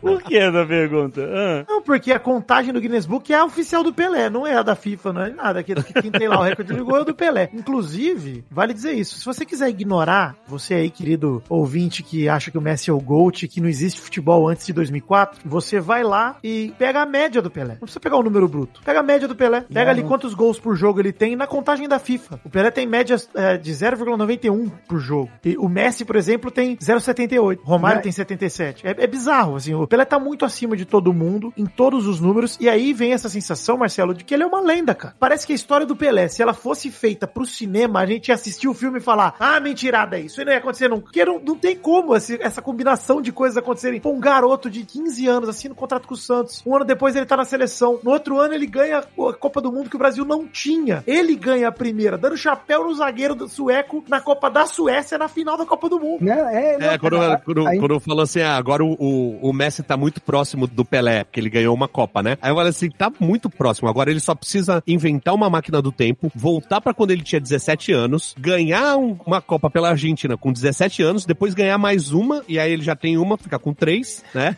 E ser campeão mundial duas vezes, por um time de uma cidadezinha pequena, tá ligado? Sei lá, da Argentina. Não, Qual que é o nome voltar da. pelo Boca. Ele pode voltar pro Boca. Vamos deixar ele no Boca. Mesmo assim não vai ganhar. Não, não, não, porque o Boca já é grande. Não, pro Newells, onde ele Tem que começou. ser pro Newell's é. Old Boys. Ah, mas ele pode ir pro Exato. Boca Seniors. É verdade, agora, né? Agora. Esquece isso. né? Pelo menos um boca plena.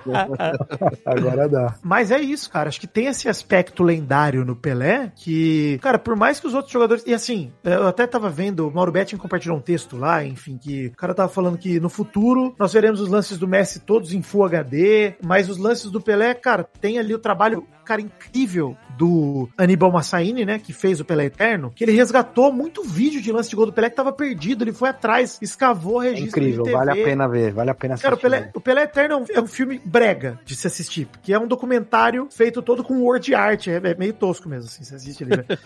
Mas o registro que tá lá, sei lá, dizem que metade dos gols do Pelé não tem registro. Ou seja, No- o que tem inclusive lá, o, o mais bonito, né? Que todo mundo fala, que A é o da, da rua Javari. que no Pelé Eterno ele recriou em 3D e é, É. muito legal de ver ali a É um recriação. 3D PlayStation 1 foda, né? É, Foda, é. né? Tá é Merecia, legal. merecia um novo, né? Merecia um novo. Merecia. Nossa, né? como merece, cara. E assim, tudo isso que envolve o Pelé, do começo ao fim da carreira dele, pô, o emblemático fim dele no Cosmos ali com Love, Love, Love, tudo. Cara, o Pelé, pra mim, Virou ele, música do Caetano, inclusive. Virou música do Caetano. ele passa uma mensagem e um carisma, cara, que é isso. O Pelé, Maurício, ele é o primeiro idol de K-pop da história.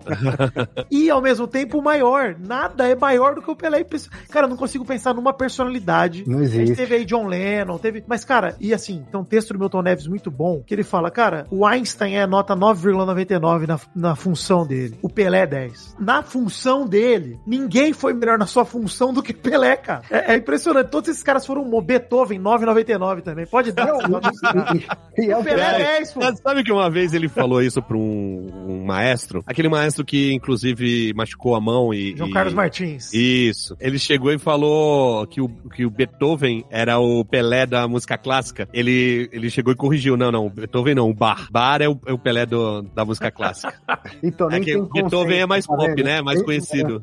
Mas, mas então, todos esses jogadores, inclusive o Messi, eles devem tudo ao Pelé, porque é o que a gente Inclusive a falou. camisa 10, né? O- É o que a gente falou. O, o Pelé, ele criou o que o futebol é conhecido hoje. Eu conversei uma vez com o Tucano, falei exatamente sobre isso. Quando eu era moleque, era Maradona. Ah, Maradona e Pelé. Maradona e Pelé, né? Ficava. Hoje em dia, ninguém mais fala assim. Ah, o Maradona. Depois teve a época, eu lembro assim, muito forte a época do Ronaldinho Gaúcho. Não, Ronaldinho Gaúcho, a, a molecada do Orkut naquela época, né? Ah, quem foi Pelé? Ronaldinho Gaúcho, que é, não sei o quê. Hoje, E antes Ronaldinho- disso, antes disso, o Ronaldo Fenômeno, né? o fenômeno e Até por ter ido pra Copa com 17 anos. Exato, É que ele nem jogou, entrou, nem não jogou. então, nem jogou. Mas, mas foi pra Copa com 17 anos e já tava apavorando. E a galera falando assim: é o novo Pelé. Exato. É. Mas assim, o que eu quero dizer é o seguinte, e hoje, ah, Cristiano Ronaldo, é Messi, então assim, Não, agora é o Mbappé. Mbappé. né? Mbappé Então, é o assim, novo Pelé. O que eu quero dizer é assim, o desafiante sempre muda, mas o desafio é sempre Exato. com o Pelé, sabe? Marcelo, Pelé isso, isso é, a legal. A gente tá sempre aguardando o novo, novo Pelé. Porque Exato. esse é a certeza que vem. Mas Exato, o Pelé só tem um, não tem jeito de ter É. outros, cara. Exato, cara. Então, assim, tipo, os desafiantes vão e vêm e vão embora. Óbvio, alguns vão ficar é, como o Ronaldo, o, Gaúcho, o Messi, claro, são grandes da história, mas o Pelé vai ser sempre. Vai ser sempre No futebol são gigantes. Exato. Cara, e tem, tem- Eu preciso contar uma história aqui também, porque eu tenho um amigo meu que me mandou mensagem no Telegram, meu amigo Dave, Maurício. Meu amigo, Hum.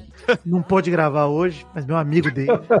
ele me mandou um áudio hoje no Telegram, que acho que vale muito a pena trazer pra cá, porque meu amigo Dave se colocou como um excelente comentarista de futebol, viu, Maurício? Top fã do Vidani? Ele tá é o se David? convidando? Top fã. Tá se convidando aqui, mas ele não podia gravar hoje. Até convidei. Sabe que quando a pessoa se convida, eu não convido, né? Mas eu, eu- Mentira, Mal, mentira, porque eu me convidei, você me convidou. Você tá, tem um amigo chamado Davis. Dave, Dave, Dave. igual, igual você. Você também tem ele, inclusive, Alexandre. Não, mas é, você tá falando do Azagal ou você tá falando de Tô. outra pessoa? Ah, tá.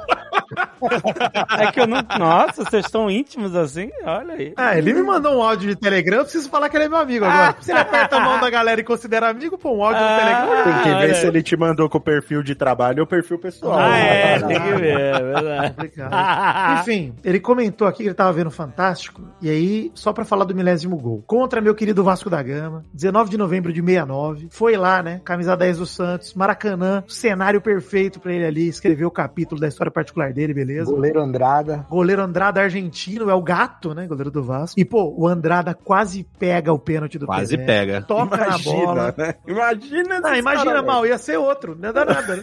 Ia outro lance, ele ia fazer o gol de qualquer jeito. Ele tem que agradecer. É. Aí o Andrada, tanto que na hora que sai, o Andrada esmurra o chão, não sei o que, fica puto, né? Porque sai o gol e nenhum goleiro queria ser conhecido como o goleiro que tomou o milésimo do Pelé. Porque a partir desse momento o Andrada virou o goleiro que tomou o milésimo gol do Pelé. Não é mais nada. Ó, mas o, o cara que tomou o primeiro gol do Pelé, Faz argentino até também, cartãozinho, né? fez cartão de, de, de- cartão de visita, vendia imóveis, era corretor de imóveis, e aí ele apresentava, tomei o primeiro gol do Pelé. É, bom demais. E aí, cara, em 99, a reportagem da Globo foi lá e falou: pô, vamos reunir o Andrade e o Pelé é, 30 anos depois pra recriar o lance, né? E, pô, botaram o uniforme da época no Pelé e no Andrade e tal, levaram pro Maracanã, que, pô, tem toda essa comemoração que a gente citou, né? De falar das criancinhas, as criancinhas, né, aquele drama do Pelé gostoso. E aí, pô, vai lá, bateu o pênalti contra o Andrada de novo. E o Andrada com a roupa do Vasco também, de goleiro e tal. Não é legal ver os caras velhos com as roupas de. Judiação de que time, fizeram né, com esse cara, hein? Ele vestiu a roupa do Vasco. É né? triste, é complicado. É triste demais. E aí, cara, na primeira tentativa, o Andrada pega o pênalti do Pelé, mas ele se adianta que ele pula da pequena área pra marca do pênalti. Ele pega a bola ali. Aí o Pelé fala, pô, onde ele tá? E volta o pênalti. Nessa hora, invadem 200 crianças o gramado pra abraçar o Pelé. Pô, pra comemorar, né? Porque a criançada não viu que o Pelé perdeu o pênalti e entrou correndo, de qualquer jeito. Aí o Pelé vai bater o segundo pênalti e faz, e aí, pô, comemoração, ele faz lá outro discurso e tal. Mas o Casagal falou pra mim é, por que, que não botaram mil crianças? A Globo não conseguiu mil crianças? E eu achei uma dúvida muito pertinente. aí. Né? Fica a crítica aí, porque, pô, dava pra arranjar mais 800 criancinhas pelo menos, né? Pô, Mas oito Caraca, é muito termo de responsabilidade que eles vão ter que assinar. né? mas naquela época não tinha, não, era 99, É. Marcelo. Pô, É. A passa uma criança entrava van, fumando, né? é, não, passa uma van com um palhaço, a galera entrava na van e vai embora, leva pro estádio do Maracanã. Levanta para a área, atenção, ajeitando o peito Pelé. Vai marcar, atirou. Faltou a gente falar o negócio que o Pelé parou a guerra lá, né? A, gente Pô, é verdade, aqui, é importante. Certa feita, o Santos foi jogar no Congo, e aí o, o Pelé foi. é, O Pelé, né? O Santos foi jogar lá, tava em guerra e tal, e os caras falaram: não, vai- se não jogar nos dois lugares, nos dois países aqui, não vai rolar. Aí o Santos falou: então beleza, então a gente vai jogar no outro lugar também. E os caras a- a- acordaram um cessar-fogo pra assistir o Santos jogar, cara. É, é- é um negócio. Imagina hoje, né? O Pelé vai jogar na Ucrânia aqui, então o Putin e os Zelensky vão. Não, beleza, ó. eu- enquanto o Santos vier jogar aqui, a gente vai parar de guerrear pra ver os- o cara jogar. Eu achei aqui, era o Congo belga, Congo belga. né, que, é o, é o- que era o Zaire, antigamente, né? Hum. Que hoje em dia eu acho que virou, sei lá, Sudão do Sul, não é mais Zaire. E a Nigéria tava... Ele foi jogar em um e aí pra rolar o cessar-fogo, o Santos acordou em jogar no outro também, fazer ir nos dois países e os caras aceitaram. é, então é isso, Pelé parou uma guerra, é a lenda, né? Pelé parou uma guerra pra jogar, que não é uma lenda. A lenda não, É um fato, né? né? Fato. É um Fato, fato. fato, é um é um fato. Isso é o mais louco. É isso que eu quis dizer, né, Marcelo? Quando eu falei de, pô, se alguém pegasse pra escrever esse roteiro, a gente ia achar muito forçado. Não, Aí, ó, Tucano, tem que pôr na listinha aí dessa garotada que vai querer comparar com Messi, com Cristiano Ronaldo, tem que pôr parar uma guerra.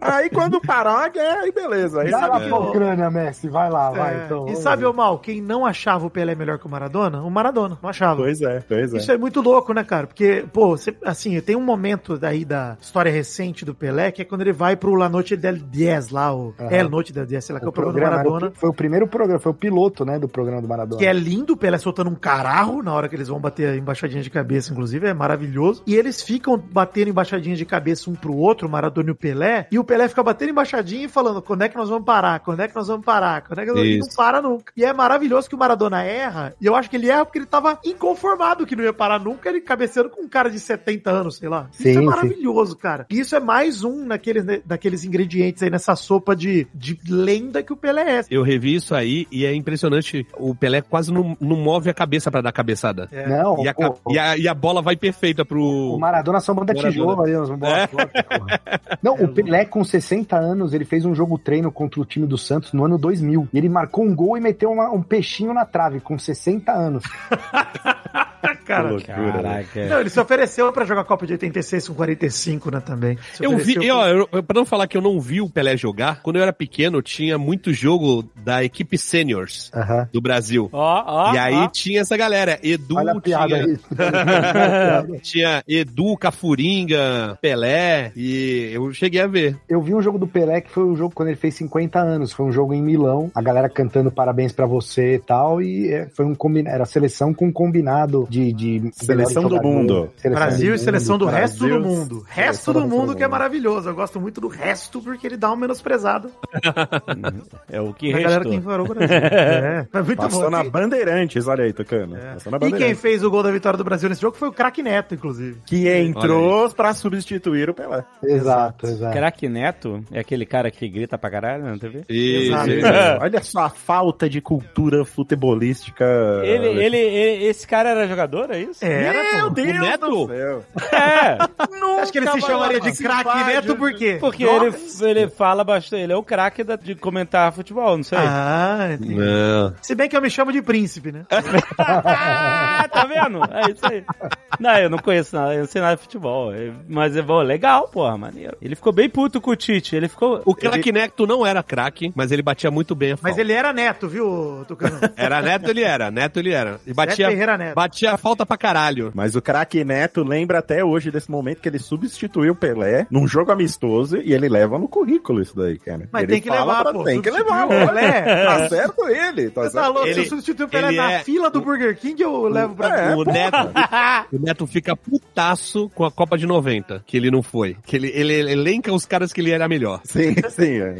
Inclusive era do né? Vasco, tá? Era do Vasco, que ele mais tem raiva. Olha eu aí. sei, mas tem o Silas também, né? Que foi o camisa 10 da seleção ali de 90, que até hoje a galera fala como, né? E, e tem o momento do Pelé aí, em 94, né, abraçando o Galvão Bueno, Sim. gritando é tetra, é tetra e tal. Ele, ele era o comentarista. É verdade, ele tava lá com o Galvão comentando, né? Exatamente. Ele era o comentarista da Globo na, na, na É. Copa. Não, E o, o Gal- Galvão fala- fala, Galvão- inclusive. É, o Galvão fala que o Galvão era o papagaio de pirata naquele momento, É. porque a televisão americana tava ali pra filmar o Pelé. Não, o Galvão fala que o momento que ele mais foi visto no mundo todo foi graças ao Pelé. Não foi por causa dele. Foi, pô, não filmaram a cabine de transmissão pra mostrar o narrador brasileiro comemorando o Tetra. Foi pra, pra ver o Pelé, pô. Ah, porque aquela filmagem do Galvão gritando é tetra, ela não era da Globo? Era, era do... Não, não era da É da Globo. transmissão geral da FIFA, né? Era da transmissão geral da FIFA. Ah, É isso, o mundo inteiro viu aquela imagem. E vale dizer, né, eu tenho um livro, eu tenho, né, eu tenho uma paixão pelo Galvão Bueno, meu cachorro chama Galvão Bueno, inclusive. E aí, esse momento da Copa de 94, o Galvão fala em todo canto que é um momento que ele se envergonha muito, que a voz dele falha pra caramba, né, tetra, não sei o que, e pra um profissional da voz como ele, né, é um negócio que ele se envergonha. imagina! Eu não mudaria nada. Fala, cara, É emoção. é explosão. emoção. E ele se vende, né? Ele fala que é um vendedor de emoções. Fala, pô, ali foi o auge da minha. de vender essa emoção. E, pô, tinha tudo aquela carga, né? 94 é foda mesmo. Tanto que a gente usa como meme esse é tetra, né, etc, que, que a gente foi penta depois, mas não foi tão explosivo quanto, quanto o tetra, exatamente. Não, não Ele teve tentou, comparação, né? é. Ele Não, mas tentou. 94 tem o simbolismo também na morte de outro ídolo, né? Que é o Senna, né? Do Tinha acabado de perder né? o Senna. E aí, pô, tem a Copa. E, pô, é um momento emocionante pra todo mundo ali. É foda demais. Cara, o Pelé tá aí, ó. Inclusive o Penta foi o Pelé que entregou a taça pro Cafu também. Verdade. O, o Cafu subiu ali naquele negocinho ali do- no palanque. O Pelé que deu a, a- Inclusive o Pelé ajudou a segurar o palanque pro Cafu subir em cima e tal. Olha Inclusive aí. tem esse tabu, né, Marcelo? A gente vai ter que ganhar uma Copa agora sem o Pelé tá no estádio. né? Pô, é verdade, cara. Olha lá. Será que vamos ganhar? Aí que tá. Só se vier outro Pelé. Não, sacanagem, tem como. Então, sabe esse negócio de tá pra nascer alguém? Eu acho que não tá pra nascer, não. Não nasce, Alexandre, porque ele inventou. Você não tem como inventar o futebol de novo. Ele inventou essa parada. Tudo que vem depois é, é vem dele. É por causa isso. dele. Pô, é- assim, se, se surgir um novo esporte, aí talvez surja um novo Pelé desse novo esporte aí, mas é difícil. Exatamente, o Pelé é o Pelé. O Pelé é o Pelé do futebol. No basquete, a disputa é mais próxima, eu acho. O segundo lugar é mais próximo do primeiro. Quem é o primeiro lugar no basquete, Tucano? É o Michael Jordan, Ah, indiscutível. Não é o Quem, Oscar? quem, Em número quem de, de cestas, quem pode fala ser. outra coisa, quem fala outra coisa é, é xarope. É. Mas o LeBron tá muito mais perto do Michael Jordan do que qualquer outro jogador tá perto do Pelé. Tá perto, é tipo. E eu posso, e, ó, eu, e digo eu aqui que não sou chegado a pachequismos e ufanismos, tanto que sou criticado deveras por falar a verdade, que irmãos Wright eh, inventaram o avião, Olha aí. mas no futebol não tem discussão, cara. Não tem ninguém próximo. E quando sai, hein, Tucano? Quando sai o quê? O Rei Pelé na Seven Kings, quando é que vem? Não sai nunca, cara. Não sai, não sai. Ah, que isso. Não sai, não. Sabe por quê? O nome Pelé não é dele. É uma marca, sacou? É, é tem uma e aí eu teria que pagar royalties, eu não tenho como. Talvez aí é o rei, o rei Edson. E aí, Aí, a Ah, autorização da família, porque eu tenho que fazer o card, né? É verdade, é verdade. Desde que a gente abriu, tem muita gente que pergunta por que, que a gente não faz o rei na Seven Kings, Rei Pelé, sendo de Santos e tudo mais. E é justamente por causa disso. Pelé é uma marca e não é nem ele que gerencia, né? Não era ele que gerenciava. Ele Tem lojas no mundo inteiro com esse nome Pelé. Exatamente. Se inclusive na você usar o nome Pelé, você tem que pagar royalties. Então a gente nunca fez o, o Rei Pelé. Inclusive tem um restaurante escola aqui da universidade que eu leciono que tem um prato no cardápio que chama o Prato do Rei. E é em frente ao Museu Pelé. E aí fica implícito que. Não, faz, você faz o rei. Faz só, o rei do futebol. o rei. É o que eu tô respondendo, porque tem muita gente falando pra eu fazer o hambúrguer do Rei Pelé Eu na Seven junto, Kings. tô e- nessa, tô nessa. E eu, é, eu já falei que eu vou tentar entrar em contato com a família e fazer Rei Edson, mas não agora, porque vai parecer que é oportunismo, É. né? E homenagem agora também, ele já morreu, então não precisa ser agora ou daqui a três meses, quatro meses, é, é indiferente. Então é por causa disso que não tem o Rei Pelé, tá, gente? Tucano, você quer aprender a pagar royalties? Pergunte-me como.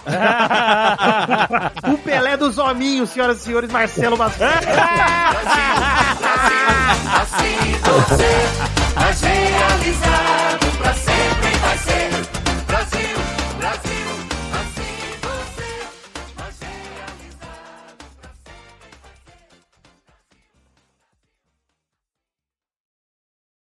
Este Nerdcast foi editado por Radiofobia, podcast e multimídia.